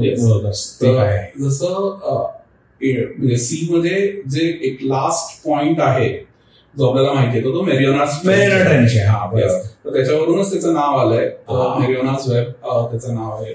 तर ते बेसिकली तिथे असं म्हणतात की पूर्ण जेवढं ह्युमनला माहिती असलेला डेटा आहे तो सगळा तिथे डम्प केलेला आहे. पण तो बट कसा डम केलाय? कोणी डम केलाय? असं अजून माहीत नाही. ते खूप मिस्टिरियस आहे सगळं. ओके आणि असं म्हणतात की एआय आणि क्वांटम कम्प्युटर थ्रूच त्याला ऍक्सेस. करता येतं. आपण त्याच्यावरती खूप इन्फॉर्मेशन पण अवेलेबल नाहीये. त्याच्याबद्दल माहिती अजून लीक नाही झाली किंवा कोणी अजून पब्लिश केली नाहीये. तर त्यामुळे तो खूपच डार्क एरिया आहे अजून. आणि तिथे काय होतं काय नाही कशा वेबसाईट्स आहेत तर ह्याचं अंडरस्टँडिंग नाही अजून कोणालाच. फारच फॅसिनेटिंग आहे म्हणजे या कन्सेप्ट जसं तो आपण सिक्युरिटीज बोलत होतो. तर बेसिक सिक्युरिटीज म्हणजे कधी कधी आता एवढे वेबसाईट्स आहेत त्यांचे एवढे आपल्याकडे पासवर्ड असतात ऍप्सचे पासवर्ड असतात. तर यासाठी तुझं काय व्ह्यू पॉइंट आहे आणि काय सजेशन असेल आपल्या युजर्ससाठी तर ह्याच्यात अ, काही गोष्टी ज्या आहेत ना अगदी बेसिक बेसिक गोष्टी करून आहे ना आपण स्वतःला ह्याच्यात सिक्युअर करू शकतो. ह्याच्यात मेन मुद्दा काय की नाईन्टी पर्सेंट जेवढे ह्युमन पासवर्ड विचार करू शकतो तेवढे ऑलरेडी एका फाईलमध्ये संग्रहित करून डार्क वेबमध्ये मिळते ती फाईल अच्छा. आणि हॅकर काय करतात की ते फाईल डाउनलोड करून त्याला ब्रूट फोर्सला लावतात. बरं. ब्रूट फोर्समध्ये काय असतं की बेसिकली ट्रायल अँड एरर असतं. हा पासवर्ड चालतोय का नाही? हा पासवर्ड चालतोय का नाही? तर कुठला ना कुठला पासवर्ड लागून जातो. लागून जातो. आणि जे एकदम बेसिक पासवर्ड असतात. जसं बरेच लोक पासवर्डला पासवर्डच लिहितात किंवा. One two three four five six लिहितात स्वतःचं नाव लिहितात अं, किंवा त्यांची बर्थ डेट लिहितात. तर हे पासवर्ड खूप इझिली क्रॅक होतात. आणि जनरली कसं असतं की तुमची एका वेबसाईट जर कुठली हॅक झाली जनरली वर्डप्रेसमध्ये हॅकिंगचं प्रमाण खूप जास्त आहे. कारण त्याच्यामध्ये एक मेन मुद्दा काय की आज पन्नास टक्के जगातल्या वेबसाईट वर्डप्रेसमध्ये चालू आहे तर एक वेबसाईटला जर एक हॅकिंगचं गोष्ट जर वर्क झाली पन्नास टक्के वेबमध्ये वर्क होते. अच्छा. तर त्यामुळे वर्डप्रेसला हॅक हॅक करण्याचा हॅकर्सचा कल जास्त आहे. आणि इकडे फ्रीलान्सर्स किंवा जे लो कॉस्ट डेव्हलपमेंट करणारे जे लोक आहेत म्हणजे freelancers as in exactly freelancers नाही बट जे लो कॉस्ट डेव्हलपमेंट करतात ते काय करतात? चार पैसे वाचवण्यासाठी नळ थीम्स वापरतील किंवा नळ प्लगिन्स वापरतील. आणि पहिले सहा महिने वेबसाईट चांगले चालतात त्यांचे पैसे मिळून जातात सगळं होतं. पण सहा महिन्यानंतर त्या प्लगिन मधला किंवा थीम मधला व्हायरस ऍक्टिव्हेट होतो. तो ती वेबसाईट करप्ट तर करतोच. प्लस तो इतर वेबसाईटवरती ब्रूट फोर्स अटॅक करत असेल किंवा इतर वेबसाईट्सवरती म्हणजे त्याच वेबसाईटवरती फिशिंगनी काहीतरी दुसरं दिसेल. फेसबुकच पेज उघडेल तिकडे काही डेटा टाकला तर तो हॅकरकडे जाईल. किंवा आयसीआयसीआय बँक किंवा कुठल्या पण बँकेचं बेसिकली ओपन होईल डेटा आणि ती ओरिजिनल वेबसाईट नसते. पण दिसताना लुक अँड फील वाईज वगैरे एकदम ओरिजिनल वाटते. पण त्याच्यात तुम्ही जो काय डेटा एंटर करता तो एका वेगळ्या डेटाबेस मध्ये सेव्ह होतो. आणि अच्छा. नंतर ते युज करू शकतात. व्हेरी सिंपल आणि जसं पासवर्ड आणि लॉग इन ते पण. हा सगळंच. असं अशा गोष्टी या नट थीम्स मधून या नट प्लगिन मधून येतात. आणि कारण हे ज्या रिक्वायरमेंट तुम्हाला वर्डप्रेस मध्ये हव्या आहेत जसं थीम हवी आहे फॉर एक्झाम्पल की एक तुम्हाला खूप छान दिसणारी थीम हवी आहे. तर ती एका वेबसाईटवरती असेल समजा सिक्स्टी नाईन डॉलरला तुम्हाला सिक्स्टी नाईन डॉलर वाचवण्यासाठी त्याचं cracked version download. So that ते सिक्स्टी नाईन रुपीज तुमच्या पॉकेटमध्ये येतील. तर हे सध्या खूप चालू आहे बाजारात आणि त्या माणसाला जे पैसे मिळतात तो मोकळा होतो नंतर तो काही. सपोर्ट परतही परत ते करत बरोबर किंवा ते करायचं असेल तर तो परत मेंटेनन्स चार्ज करतो त्याच्यासाठी. पण त्याच्याने बाकी बऱ्याच लोकांना त्याचा त्रास होतो. किंवा स्पॅमचे ईमेल्स कंटिन्युअसली शूट होत असतात. असे भरपूर गोष्टी त्याच्यात होतात.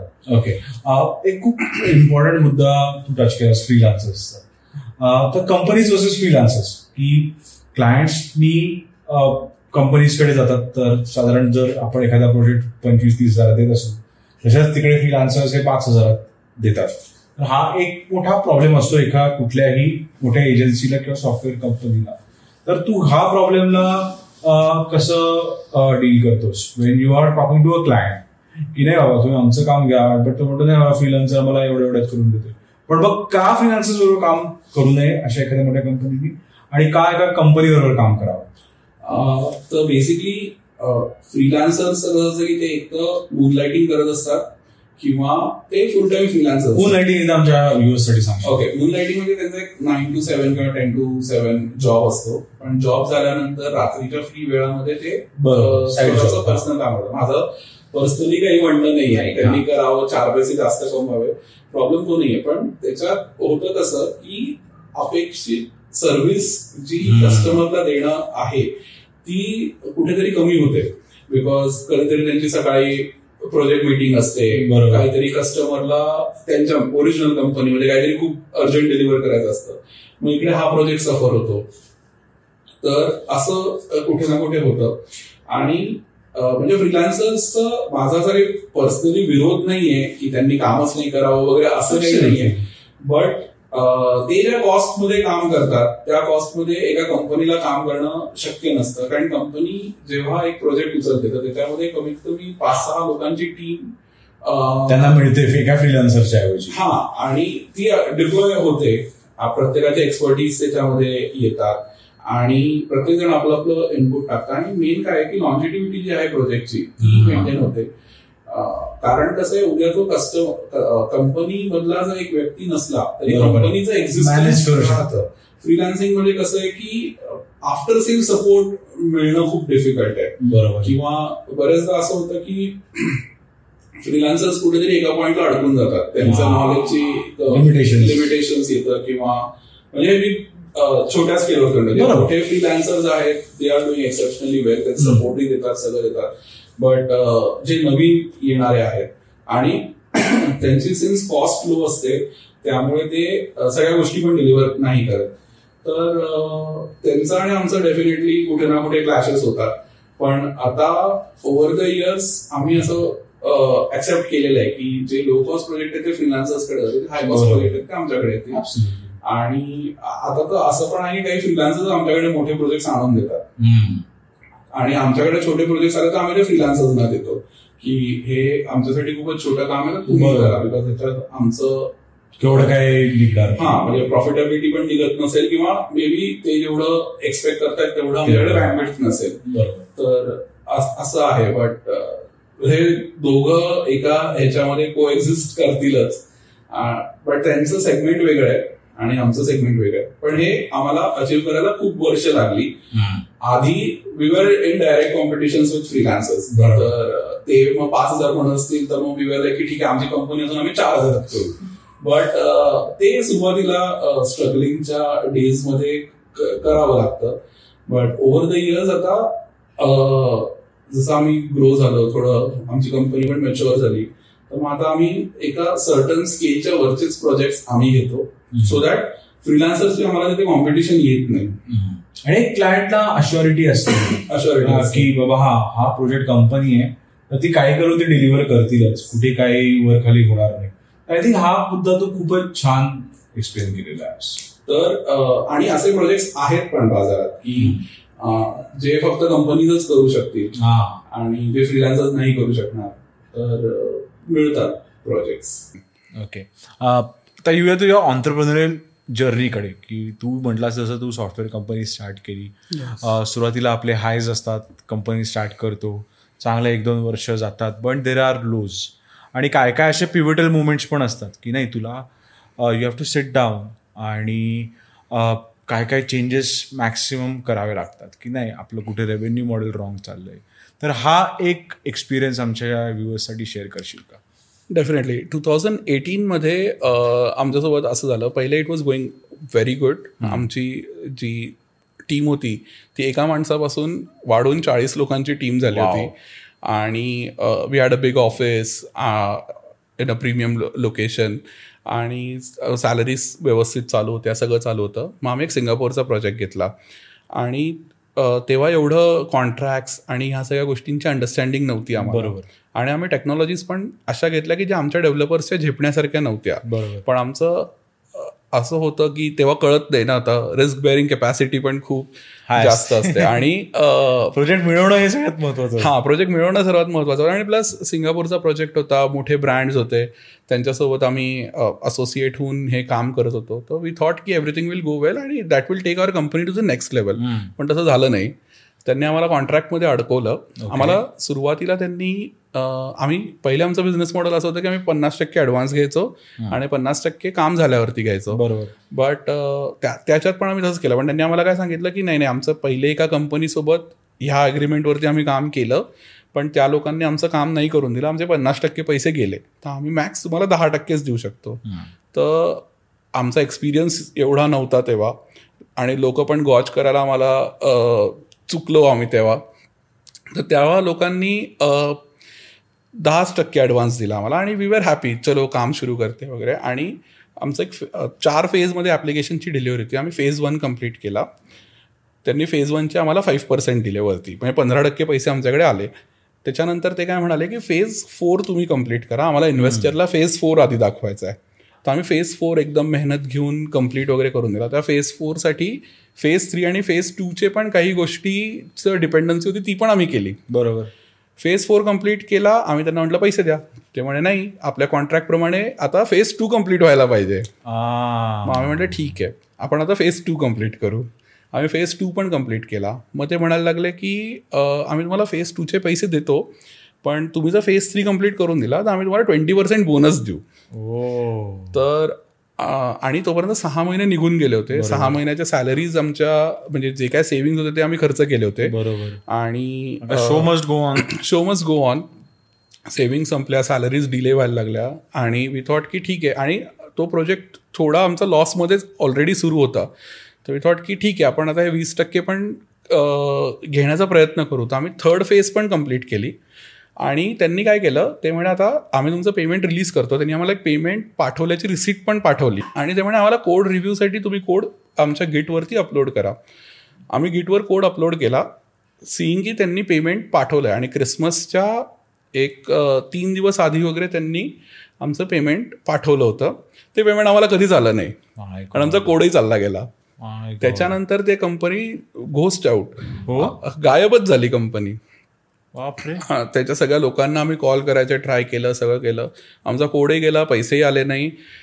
सहा महिन्याचं आमच्यावरती सॅलरीचं बर्डन आलं होतं. आणि त्याच्यानंतर आमच्या ऑफिसच्या मुलांचं पण मोराल खूप डाऊन झालं. त्यांना वाटलं की आता ही कंपनी काही चालत नाही वगैरे. बरेचसे लोक सोडून गेले बरेचसे राहिले. जे राहिले तर त्याच्यानंतर आमचे तीन चार मोठे प्रोजेक्ट परत फेल झाले. बिकॉज सगळ्यांचं खूपच मोराल डाऊन होतं त्यावेळेला. आणि तर ते दीड वर्ष was very difficult for us आम्हाला बँक्स पण लोन देत नव्हत्या आमच्या बॅलन्स शीट्स खराब होत्या. पण मग आम्ही सगळ्या लोकांना फायर केलं तेव्हा. आणि फक्त पाच जण राहिले की जे म्हणाले की जो होगा देखा जाएगा आम्ही तुमच्यासोबत थांबू. आणि नोव्हेंबरमध्ये आम्ही लोकांना फायर केलं. मग दोन एक महिन्याचा ब्रेक घेतला. आणि फेब्रुवारीमध्ये वी रिस्टार्टेड मग परत आमचं जे पहिलं ऑफिस होतं ना फॉर्च्युनेटली आम्हाला तेच मिळालं because we we wanted to cut down on all cost कारण आमचं आत्ताचं ऑफिस मोठं होतं त्याचे एक्सपेन्सेस जास्त होते. बरोबर चाळीस लोकांची टीम म्हणजे. Lead bigger space obviously no we went back to a smaller office पाच लोक मी आणि विपुल. आम्ही परत we restarted we started saving आता थोडं जास्त हुशारीने आम्ही काम करायला लागलो. एकेकाचे पैसे जसे जसे येत होते तसे जसे क्लिअर करत गेलो. जे वेंडर्सचे पेमेंट होते ते क्लिअर केले. मग कोविड आला. पण कोविडच्या येण्याच्या अगोदर चाळीस लोकांची सॅलरी वगैरे ते सगळं क्लिअर झालं होतं. त्याच्यानंतर मग कोविडमध्ये मी सॅट डाऊन आणि थोडं रिथिंक केलं की आपलं काहीतरी चुकतंय. बाकीच्या जर सॉफ्टवेअर कंपनीज एवढं. प्रॉफिटमध्ये आहेत एवढे पगार देत आहेत आपलं काहीतरी चुकतंय. आपलं बिझनेस मॉडेलमध्ये काहीतरी फ्लॉ आहे. मग तेव्हा मला रिअलाईज झालं की आपलं जे फिक्स प्रोजेक्ट कॉस्टचं बिझनेस मॉडेल आहे ते एकदम शंभर टक्के चूक आहे. कारण त्याच्यात काय होतं की आपण कस्टमरकडनं पन्नास टक्के ॲडव्हान्स घेतो. बरोबर. आणि त्याच्यानंतर आणि सॉफ्टवेअर ही काही टँजिबल प्रॉडक्ट नाही आहे बरोबर. की बाबा हे ही गोष्ट घे आणि पुढचे पैसे दे. असं नाही त्याच्यात काही ना काही कंटिन्युअसली डेव्हलपमेंट होतच राहते बरोबर. आणि ते आम्ही कुठेतरी मिस करत होतो. तर मग आम्ही रिथिंक केलं त्याच्यावरती. तर आमच्या लक्षात असं आलं की पन्नास टक्के पेमेंट आपण घेतल्यानंतर पुढचे पन्नास टक्के येण्याची शाश्वतीच नाही आहे बरोबर आहे. त्याला तीन महिनेही लागू शकतायत चार महिनेही लागू शकतायत पाच महिनेही लागू शकतायत किंवा येणारच नाहीत. बऱ्याच प्रोजेक्ट्समध्ये आमचं असं झालं की आम्ही प्रोजेक्ट सुरू केला आणि कस्टमरला रिअलाईज झालं अरे हे तर वर्कआउट होण्यासारखंच नाहीये. आणि त्यांनी प्रोजेक्ट स्टॉप केला. जेव्हा आमचा project eighty ninety percent complete झाला. आणि वी कॅनॉट से एनिथिंग की कारण त्याला करायचंच नाही? काम तर. आता काय करणार? मग आम्ही पर मंथ बिलिंग मॉडेलवरती शिफ्ट झालो. ओके आणि that was a game changer okay जेव्हापासून आम्ही पर मंथ बिलिंग मॉडेलवरती शिफ्ट झालो आमचे प्रॉफिट्स व्यवस्थित झाले. आमच्याकडे पैसे सरप्लस उरायला लागले.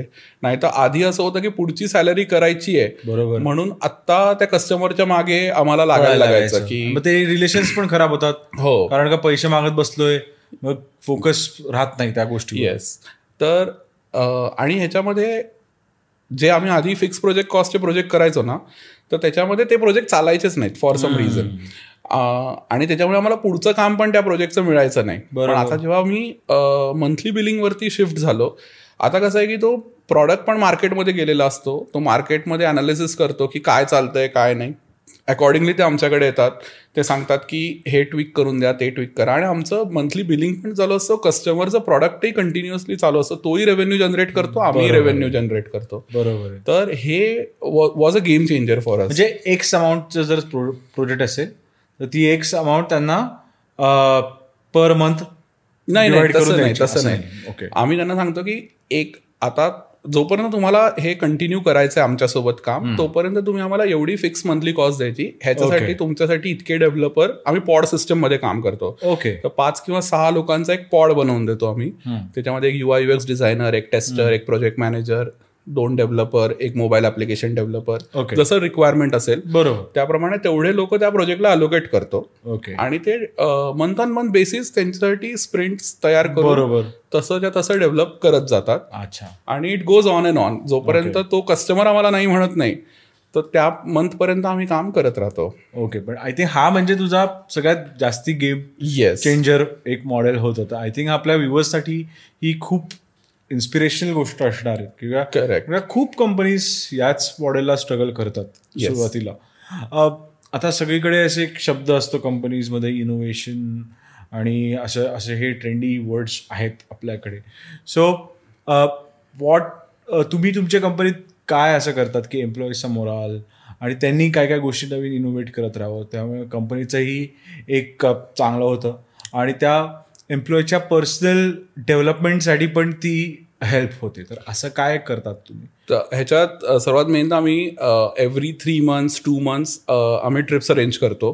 तर आम्ही कुठे ना कुठे सगळे बाहेर हँगआउट करायला जातोच डेफिनेटली त्याच्यानंतर आमचं ऑफिसचं वर्क कल्चर जे आहे ते खूपच कॅज्युअल आणि खूप सगळ्यांना खूप आवडतं. म्हणजे every one who comes to our office says की असं कल्चर आम्ही कुठे बघितलं नाही आहे तर एक फ्रेंडली एन्व्हायरमेंट आहे.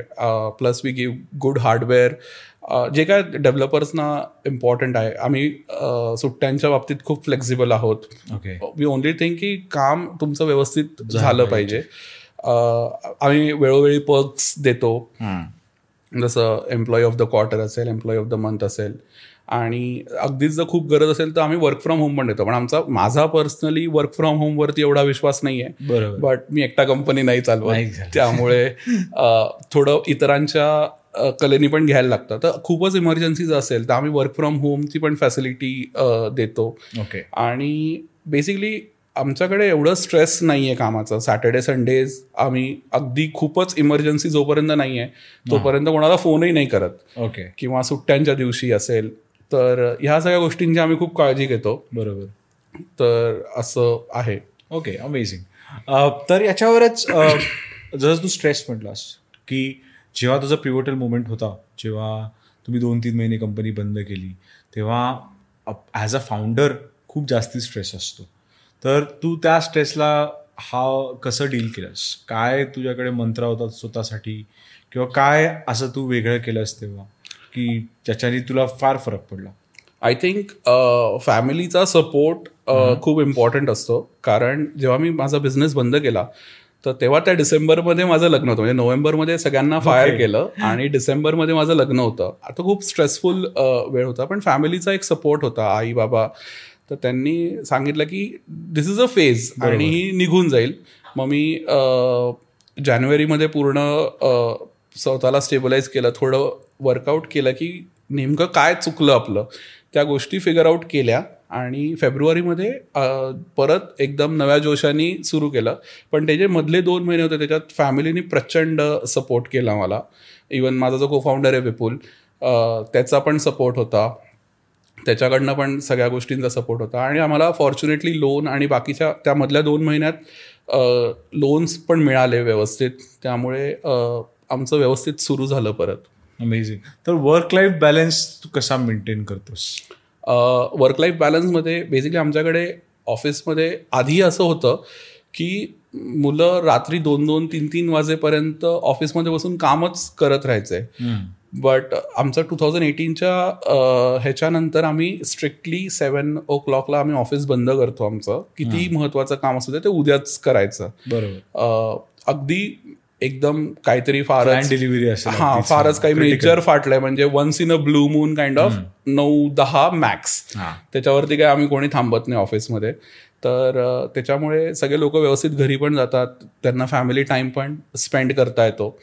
आणि मी म्हटल्याप्रमाणे की आम्ही किंवा डेव्हलपर्स एवढे एकमेकांमध्ये सिंक आहोत सध्या की त्याला पण काही प्रॉब्लेम असेल तर तो आम्हाला लगेच कळतो आणि वी ॲड्रेस दोज थिंग्स आणि मुख्य टायमिंग आमचं खूप फ्लेक्झिबल आहे.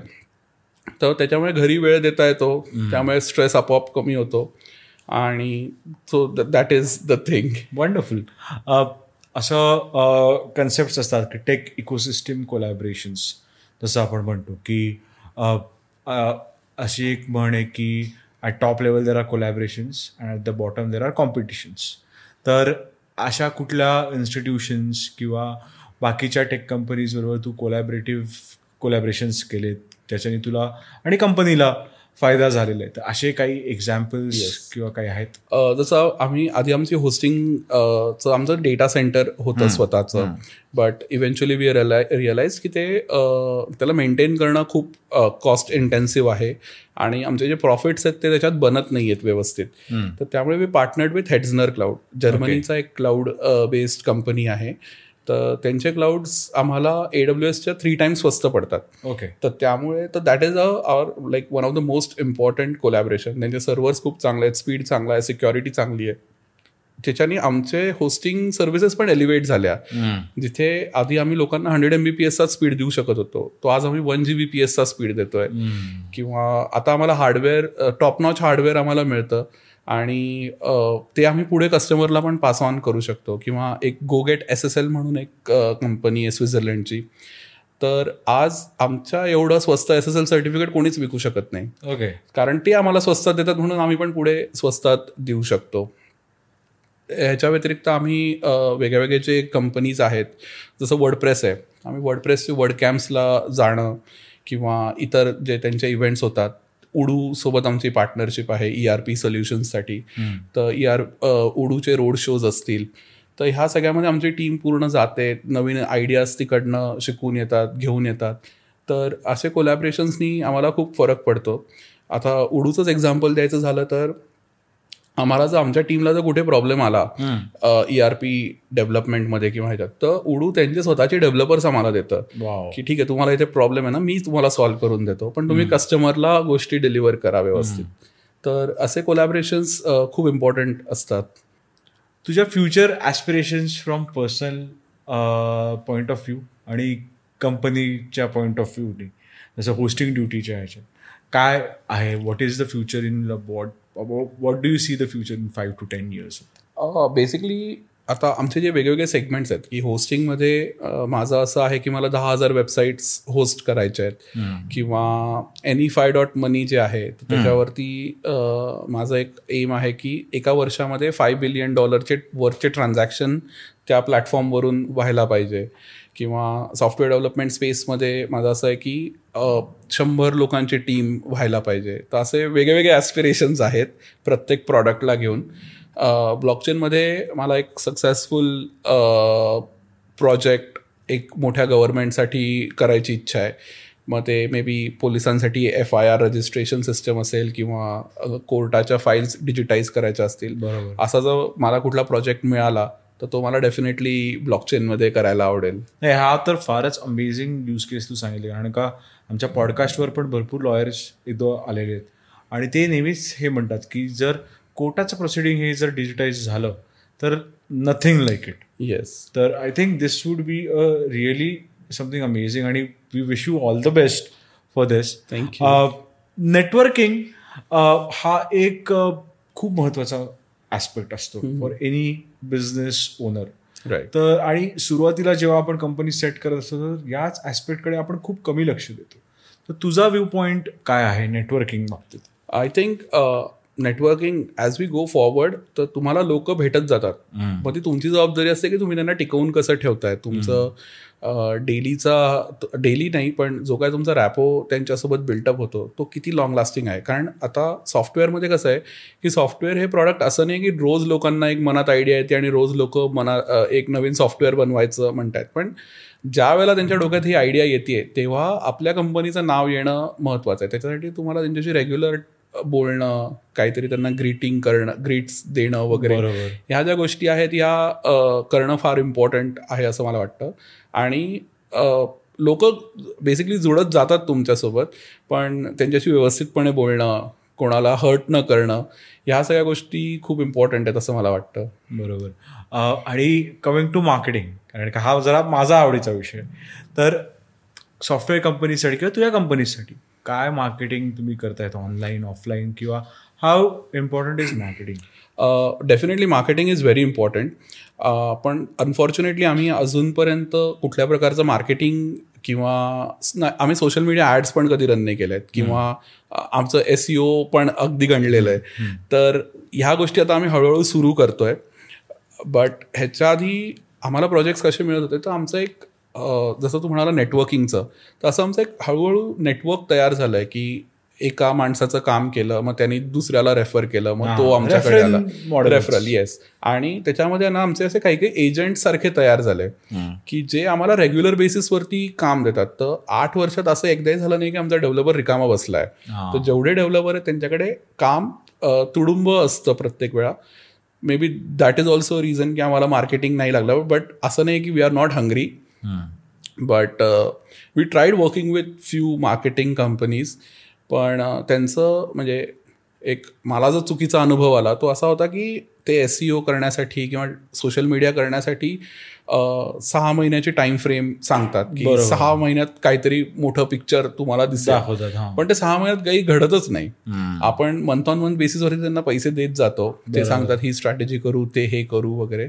बट ॲक्च्युली म्हणजे त्यांनी जे काय नंबर्स सांगितलेले असतात तर त्याच्या वन पर्सेंट पण कन्व्हर्जन होत नाही. म्हणजे मी अगदी म्हणत नाही की मला दर महिन्याला तिकडनं एक लीड आली पाहिजे. बरोबर. ऍटलिस्ट चार लाईक ऍब्सोल्युटली तेवढं तर आलं पाहिजे. हे आमच्या माझ्या ओळखीत एक आहे. चांगली सोशल मीडिया मार्केटिंग कंपनी मी तुला सांगेन आफ्टर द पॉडकास्ट पण कमिंग बॅक टू हे.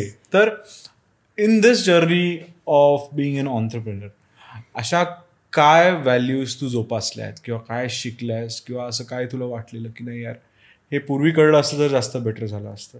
असं anything it can be anything जसं मी म्हटलं की बिझनेस मॉडेल जे आहे हे जर आम्हाला खूप आधी कळलं असतं ना तर we would have been at a better place पण ठीक आहे देर आहे दुरुस्त आहे काइंड ऑफ आहे. आता कळलंय तर आता इकडनं आम्ही स्केल करतोय. सेकंडली जे हायरिंगमध्ये आम्हाला फार जास्त हे कळलंय की लोकांचा इंटरव्ह्यू देणं आणि लोकांचे कोडिंग स्किल ह्याच्यात जमीन आसमानचा फरक असतो. लोक इंटरव्ह्यू खूप सुंदर देतात. म्हणजे खूप छान इंग्लिश बोलतील तुम्ही जे काय टेक्निकल प्रश्न विचारतील ते एकदम रट्टा असतो. बट जेव्हा ऍक्च्युअल बसून कोड लिहिण्याची वेळ येते ना तेव्हा सगळ्या गोष्टी कळतात. तर आम्ही ते एक इम्प्लिमेंट केलंय की आम्ही फक्त इंटरव्ह्यू न घेता आम्ही त्यांना एक कोडिंगची टेस्ट देतो. ओके की तुम्ही हे कोड करून आणा. काही करा म्हणजे चॅट जीपीटी वापरा जे काय करायचंय तुम्हाला ते सगळं करा. जे रिसोर्स वापरायचे आहेत ते वापरा पण हा कोड आम्हाला लिहून दाखवा. तर त्याच्याने आम्हाला एक सेन्स ऑफ काय म्हणतात त्याला? अंडरस्टँडिंग येते की हा खरंच कितपत पाण्यात आहे. आणि तो जी सॅलरी मागतोय ती जस्टिफाईड आहे की नाही? बरोबर. तर असं. हे लर्निंग्स तुला मिळालेत. जसं आपण म्हटलं की जसं तू चॅट जी पी टी आता मेन्शन केलंस तर आजकाल खूप मोठा स्केअर आहे मार्केटमध्ये की अरे ए आय आलं आहे चॅट जी पी टी आलं आहे तर आमचे जॉब सिक्युअर्ड आहेत का? किंवा काय पुढे मशीन्सच लागणार आहेत तर बहुतेक पंधरा जणांचं काम पाचच डेव्हलपर करतील. तर या सिच्युएशनला तू कसं बघतोस? काय तुला आमच्या व्ह्युअर्सला सांगायला? मला असं वाटतं की चॅट जीपीटीशी किंवा जे काय नवीन ए आय टूल्स येतील त्या त्याला एवढं घाबरण्याची काही गरज नाही आहे बिकॉज जे एक ह्युमन अक्युमेन लागतं एक कोड लिहायला ते अजून ए आयमध्ये आलं नाही आणि आय डोंट थिंक की ते नेक्स्ट डेकेडपर्यंत पण येईल. ओके चॅट जीपीटी कुठले कोड लिहू शकतो जे ऑलरेडी इंटरनेटवरती अवेलेबल आहेत. बरोबर. की मला समजा एक लॉग इन फॉर्म बनवून हवा आहे तर तो लॉग इन फॉर्मचा मला एक बेसिक कोड लिहून देईल. पण आपल्या कस्टमरच्या ज्या रिक्वायरमेंट असतात ना त्या त्याच्या फार पलीकडे असतात. तर त्याच्यासाठी एक ह्युमन अक्युमेन डेफिनेटली लागतं. Definitely it's a good tool तुम्ही रेग्युलर कोडिंगमध्ये त्याचा वापर डेफिनेटली केलाच पाहिजे. बट आणि अजून एक मुद्दा असा आहे की जसं आम्ही शॉपिफाय खूप डेव्हलप करतो. शॉपिफायसाठी आम्ही कस्टम ॲप्स बनवतो. तर शॉपिफायचं कसं आहे की एव्हरी थ्री मंथ्स ते नवीन एपीआयज घेऊन येतात नवीन त्यांच्या कोडमध्ये रिफॅक्टरिंग करतात. बरोबर. आता शॉपिफायसाठी आम्हाला चॅट जीपीटीवरती कोडच मिळत नाही. कारण चॅट जीपीटी इव्हन आमचं प्रीमियम अकाउंट जरी आहे तर दोन हजार बावीस पर्यंत 22 डेटा आहे त्याच्याकडे. हो. तर जे आज चालू आहे ते चॅट जीपीटी कडे नाहीच आहे. मग त्याच्यासाठी आम्हाला स्टॅक ओव्हरफ्लो किंवा इतर जे रेग्युलर प्लॅटफॉर्म्स आहेत तिकडेच हेल्प घ्यावी लागते. बट जे रेग्युलर कोड्स आहेत ते तुम्ही डेफिनेटली चॅट जीपीटीतून करू शकतात. आणि चॅट जीपीटीत कसं तुम्ही कोडचे स्निपेट्स बनवू शकतात. पण तुम्ही पूर्ण असं त्याला लिहून दिलं की हा बाबा मला एक स्विगी सारखं ऍप बनवून दे. तर ते त्याला नाही होऊ शकत. पण तुम्ही त्यातले छोटे छोटे मॉड्यूल्स त्याच्याकडनं तुमचं काम सोपं करण्यासाठी काढू शकतात. ओके आता ॲप्स आता जसं आपण बघतो जे फोनवर ॲप्स वगैरे आहेत तर ॲप्सचं फ्युचर काय आहे? काय तुला काय असं इन्साइट्स आहेत का आमच्या व्ह्युअर्ससाठी ॲप्स डेफिनेटली खूप वेळ राहणार आहेत बाजारात पण लोकांनी आहे ना हे समजून घ्यायला पाहिजे की त्यांचं प्रॉडक्ट जे आहे ते ॲपवरती आहे का वेबसाईटवरती आहे? कारण बऱ्याच प्रॉडक्ट्स असे असतात की एक तर लोक आहे ना ॲप डाउनलोड करायला खूप कंटाळा करतात आणि ॲप बनवायला एक वेगळे एफर्ट्स वेगळं सगळं लागतं त्याचं एक वेगळं एस असतं ॲप्सचं. आणि तर त्यामुळे प्रत्येकच गोष्टीचा ॲप नाही बनवू शकत. तर काही गोष्टी ह्या वेबसाईटवरती खूप जास्त सोप्या पद्धतीने तुम्हाला सेल करता येऊ शकतात. बरोबर. तर पण कसं आहे लोकांच्या मनात एक असं फॅड असतं की पाहिजे. ॲपच पाहिजे. हा. एक्झाम्पल द्यायचं झालं तर मंदिराची वेबसाईट आहे. मंदिराला ॲपची काही रिक्वायरमेंट नाहीये बेसिकली कारण त्यांना फक्त डोनेशन करायचं आहे किंवा ऑनलाईन पूजा बिजा हा ऑनलाईन पूजा असेल ती पण युट्यूब स्ट्रीम वर करू शकतात शकते. ते. त्याचं ॲपचं काही घेणं देणं नाही पण त्यांचं असतं की नाही नाही, आम्हाला ॲपच हवं आहे तर असं नसलं पाहिजे. तर आम्ही ते लोकांना अपफ्रंट सांगतो की बघा तुम्हाला ॲपची गरज नाही आहे तुमचं हे काम वेबसाईटवरती आणि वेबसाईट पण रिस्पॉन्सिव्ह बनतात. बरोबर. त्या इव्हेंच्युअली व्हॉट्सॲपवर इकडे तिकडे लिंक पाठवणं जास्त सोपं आहे रादर दॅन कोणाला तरी सांगायचं प्ले स्टोअरवरून डाउनलोड कर मग साइन अप कर मग डोनेशन दे. तर असं आहे. तर आत्ताचे जे इंजिनियर्स आहेत जे आता इंजिनिअरिंग करतायत किंवा जस्ट इंजिनियर झालेले आणि त्यांना स्वतःची सॉफ्टवेअर कंपनी करायची असते खूप मोस्टली आता जसा ट्रेंड शिफ्ट आहे आता सगळ्यांना everybody wants to be a business owner than working for तर त्यांच्यासाठी काय तू ऍडवाइस करशील? मला असं वाटतं की डेफिनेटली ज्याला शक्य आहे त्या प्रत्येकाने बिझनेसमध्ये या यायलाच पाहिजे. बिकॉज त्याच्यामध्ये जे फ्रीडम आहे त्याच्यामध्ये जे एक्सपिरियन्सेस आहेत तर ते तुम्हाला एका रेग्युलर जॉबमध्ये नाही मिळत. बिकॉज वेन यू स्टार्ट तर तुम्हाला सगळ्याच गोष्टी तुम्हालाच मॅनेज करायच्या आहेत. त्याच्यामध्ये अगदी तुमच्या ऑफिसमध्ये झाडू मारण्यासाठी जो माणूस येतोय त्या माणसापासून तर तो तुमचा डेव्हलपर आहे किंवा तुमचा एच आर आहे त्याच्याकडून सगळ्यांना मॅनेज करायचं. आहे. तुम्हाला बिलं भरायची आहेत तुम्हाला कस्टमरकडनं पेमेंट आणायची आहेत नवीन कामं घेऊन यायची आहेत. तर हे सगळे जे डायमेन्शन्स आहेत तर हे जॉबमध्ये तुम्हाला सगळे एक्सप्लोर नाही करता येत. आणि त्याच्यातून पण एक माणसाचा एक पर्स्पेक्टिव्ह पण बिल्ड होतो एक पर्सनॅलिटी पण बिल्ड होते की अच्छा मी हे पण करू शकतो अच्छा मी ते पण करू शकतो. आता आधी मला माहीत नव्हतं की मी गोष्टी चांगल्या विकू शकतो. But over the years I have understood की मला पिच चांगलं. सेल्समॅन पण आहे. एक सेल्समन पण आहे. आणि मी मला जे काय विकायचं आहे ते मी विकून येऊ शकतो. तर ह्या सगळ्या गोष्टी आपल्याला ओव्हर द इयर्स हळूहळू कळायला लागतात. तर तू काय ऍडवाइस करशील ज्या लोकांना जे येत आहेत या फील्डमध्ये डेफिनेटली या बट मी जसं मूर्खपणा केला तसा करू नका. तर come with a proper business plan plan A B C घ्या. आता आमचं पूर्ण बूटस्ट्रॅप होता बिझनेस पण आता फंडिंगचे ऑप्शन्स अवेलेबल आहेत. किंवा गव्हर्नमेंटच्या स्कीम्स पण खूप अवेलेबल आहेत. आम्ही एकही स्कीम घेतली नाही. किंवा आम्ही फंडिंग उचलली नाही कुठून एक्सेप्ट लोन्स तर तुमच्या बिझनेसला काय सूट होत आहे ना ते थोडं ब्रेनस्टॉर्म करून बघा. आणि अकॉर्डिंगली म्हणजे तुमचं जे सुरुवातीचे स्ट्रगल्स आहेत ना ते तुमचे स्किप होतील आणि तुम्हाला स्केल करायला खूप जास्त सोपं जाईल. बरोबर. तर हे ऑप्शन्स एक्सप्लोर करा. म्हणजे सहा महिने ऍटलीस्ट ब्रेनस्टॉर्म करा काय होऊ शकतं काय होऊ शकत नाही. देन यू स्टार्ट ओके आणि सध्या थोडासा असा पण ट्रेंड आहे की खूपशी लोक विदाऊट जॉब बिझनेस करायला आणि मग ते ऑब्व्हियसली बिकॉज एक्सपिरियन्स नाही आहे जॉबचा त्यामुळे खूप जास्ती हार्ड वेने शिकतात. तर जॉब किती महत्त्वाचा आहे किंवा इंटर्नशिप्स या किती महत्त्वाच्या आहे मी पण बेसिकली जॉब न करताच केलं त्यामुळे I also face hard time setting up everything but त्याच्यामध्ये कसं आहे की तुम्हाला डोमेन स्पेसिफिक नॉलेज जर आधीपासून असेल तर I don't think. Job is required जसं मी आधीपासून वर्डप्रेस करायचो तर बरोबर. त्यामुळे माझ्याकडे तो एक्सपिरियन्स होता की कस्टमरला कशी चांगली वेबसाईट देता येईल. पण तुझ्याकडे ते नसेल तर डेफिनेटली पहिले जॉब करा. गेट होल्ड ऑफ थिंग्स की ज्या तुम्हाला बेसिकली विकायच्या आहेत की तर त्याचं सगळं तुम्ही नॉलेज आधी घ्या आणि मग मार्केटमध्ये उतरा सो दॅट तो एक लर्निंग कर्व पण कमी होतो आणि मग तुम्ही त्याच्यात काय जास्त चांगलं देऊ शकता ते तुम्ही दिलं पाहिजे. ओके सिन्स तुझा बिझनेस आणि तुझं इंजिनिअरिंग पुण्यात झालेलं आहे तर व्हाय पुणे? आणि पुण्याची इकोसिस्टमनी हे तुला काय पुण्याच्या बाबतीत तुला आवडलं? आणि व्हाय नॉट बँगलोर और मुंबई और any other I T hub that is still present in India तर पुण्यात असं काय वैशिष्ट्य? बेसिकली दोन तीन गोष्टी पुण्याच्या ज्या आहेत त्या आहे की एक तर बँगलोरपेक्षा ट्रॅफिक कमी आहे. वेदर इज गुड आणि इकडे पण तुम्हाला सेम बँगलोरचे डेव्हलपर्स मिळतात I won't consider Mumbai because मुंबईमध्ये मॅन्युफॅक्चरिंग आणि तो जास्त हे आहे. प्लस जागेचे भाव प्रचंड आहेत. म्हणजे इव्हन मला जर एक जागा रेंट करायची आहे, हो. तो आय नीड अ फॉर्च्यून. तर पुण्यामध्ये जागा स्वस्त आहे लाइट वगैरेचा काही प्रॉब्लेम नाहीये.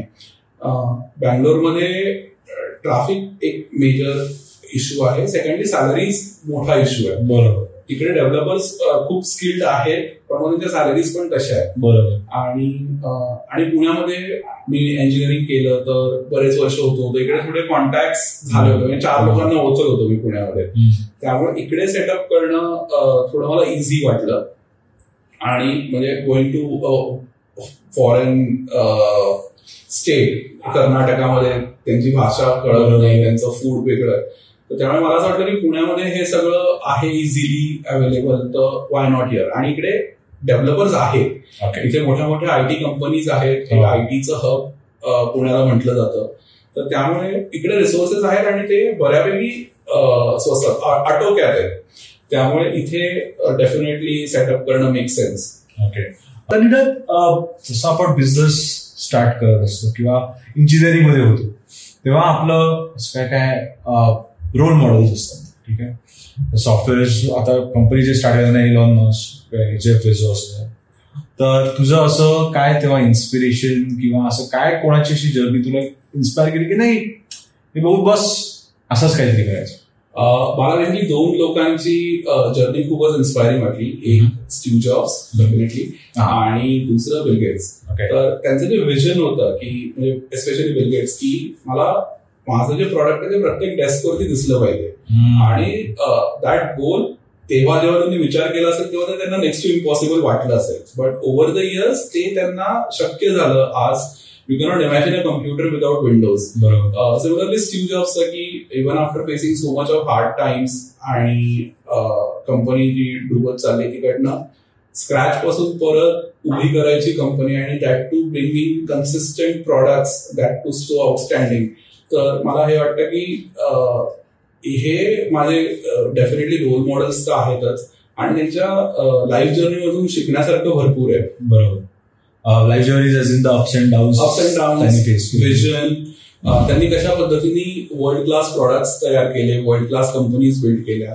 आणि they are empowering everybody on the planet right आज अ, जसं बिलगेट्सचं आहे की अ, तुमचे बँक्स नाही काम करू शकत तुमचे कॉर्पोरेट ऑफिसेस विदाउट विंडोज काम नाही करू शकत. एक बॅकबोन इन्फ्रास्ट्रक्चर त्यांनी जे बनवलं तर ते मला कुठे ना कुठे वाटतं की एक गेम चेंजर आहे.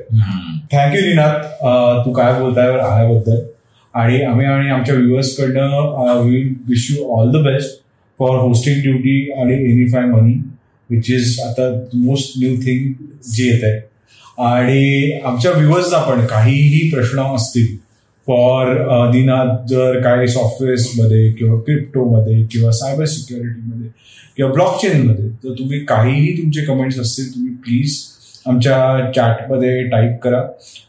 आपण प्रयत्न करू निनादकडनं मोस्टली ते आन्सर करणं किंवा निनादला कनेक्ट करण्यासाठी.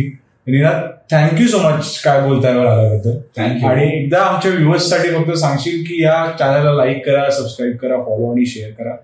आणि तुझं काय एक अनुवाद असेल तर आमच्या व्ह्युअर्सवर तू शेअर करू शकतोस. बेसिकली माझा फर्स्टच पॉडकास्ट होता. त्यामुळे सगळ्यां सगळ्या टीमचं खूप आभार की त्यांनी मला इन्व्हाइट केलं.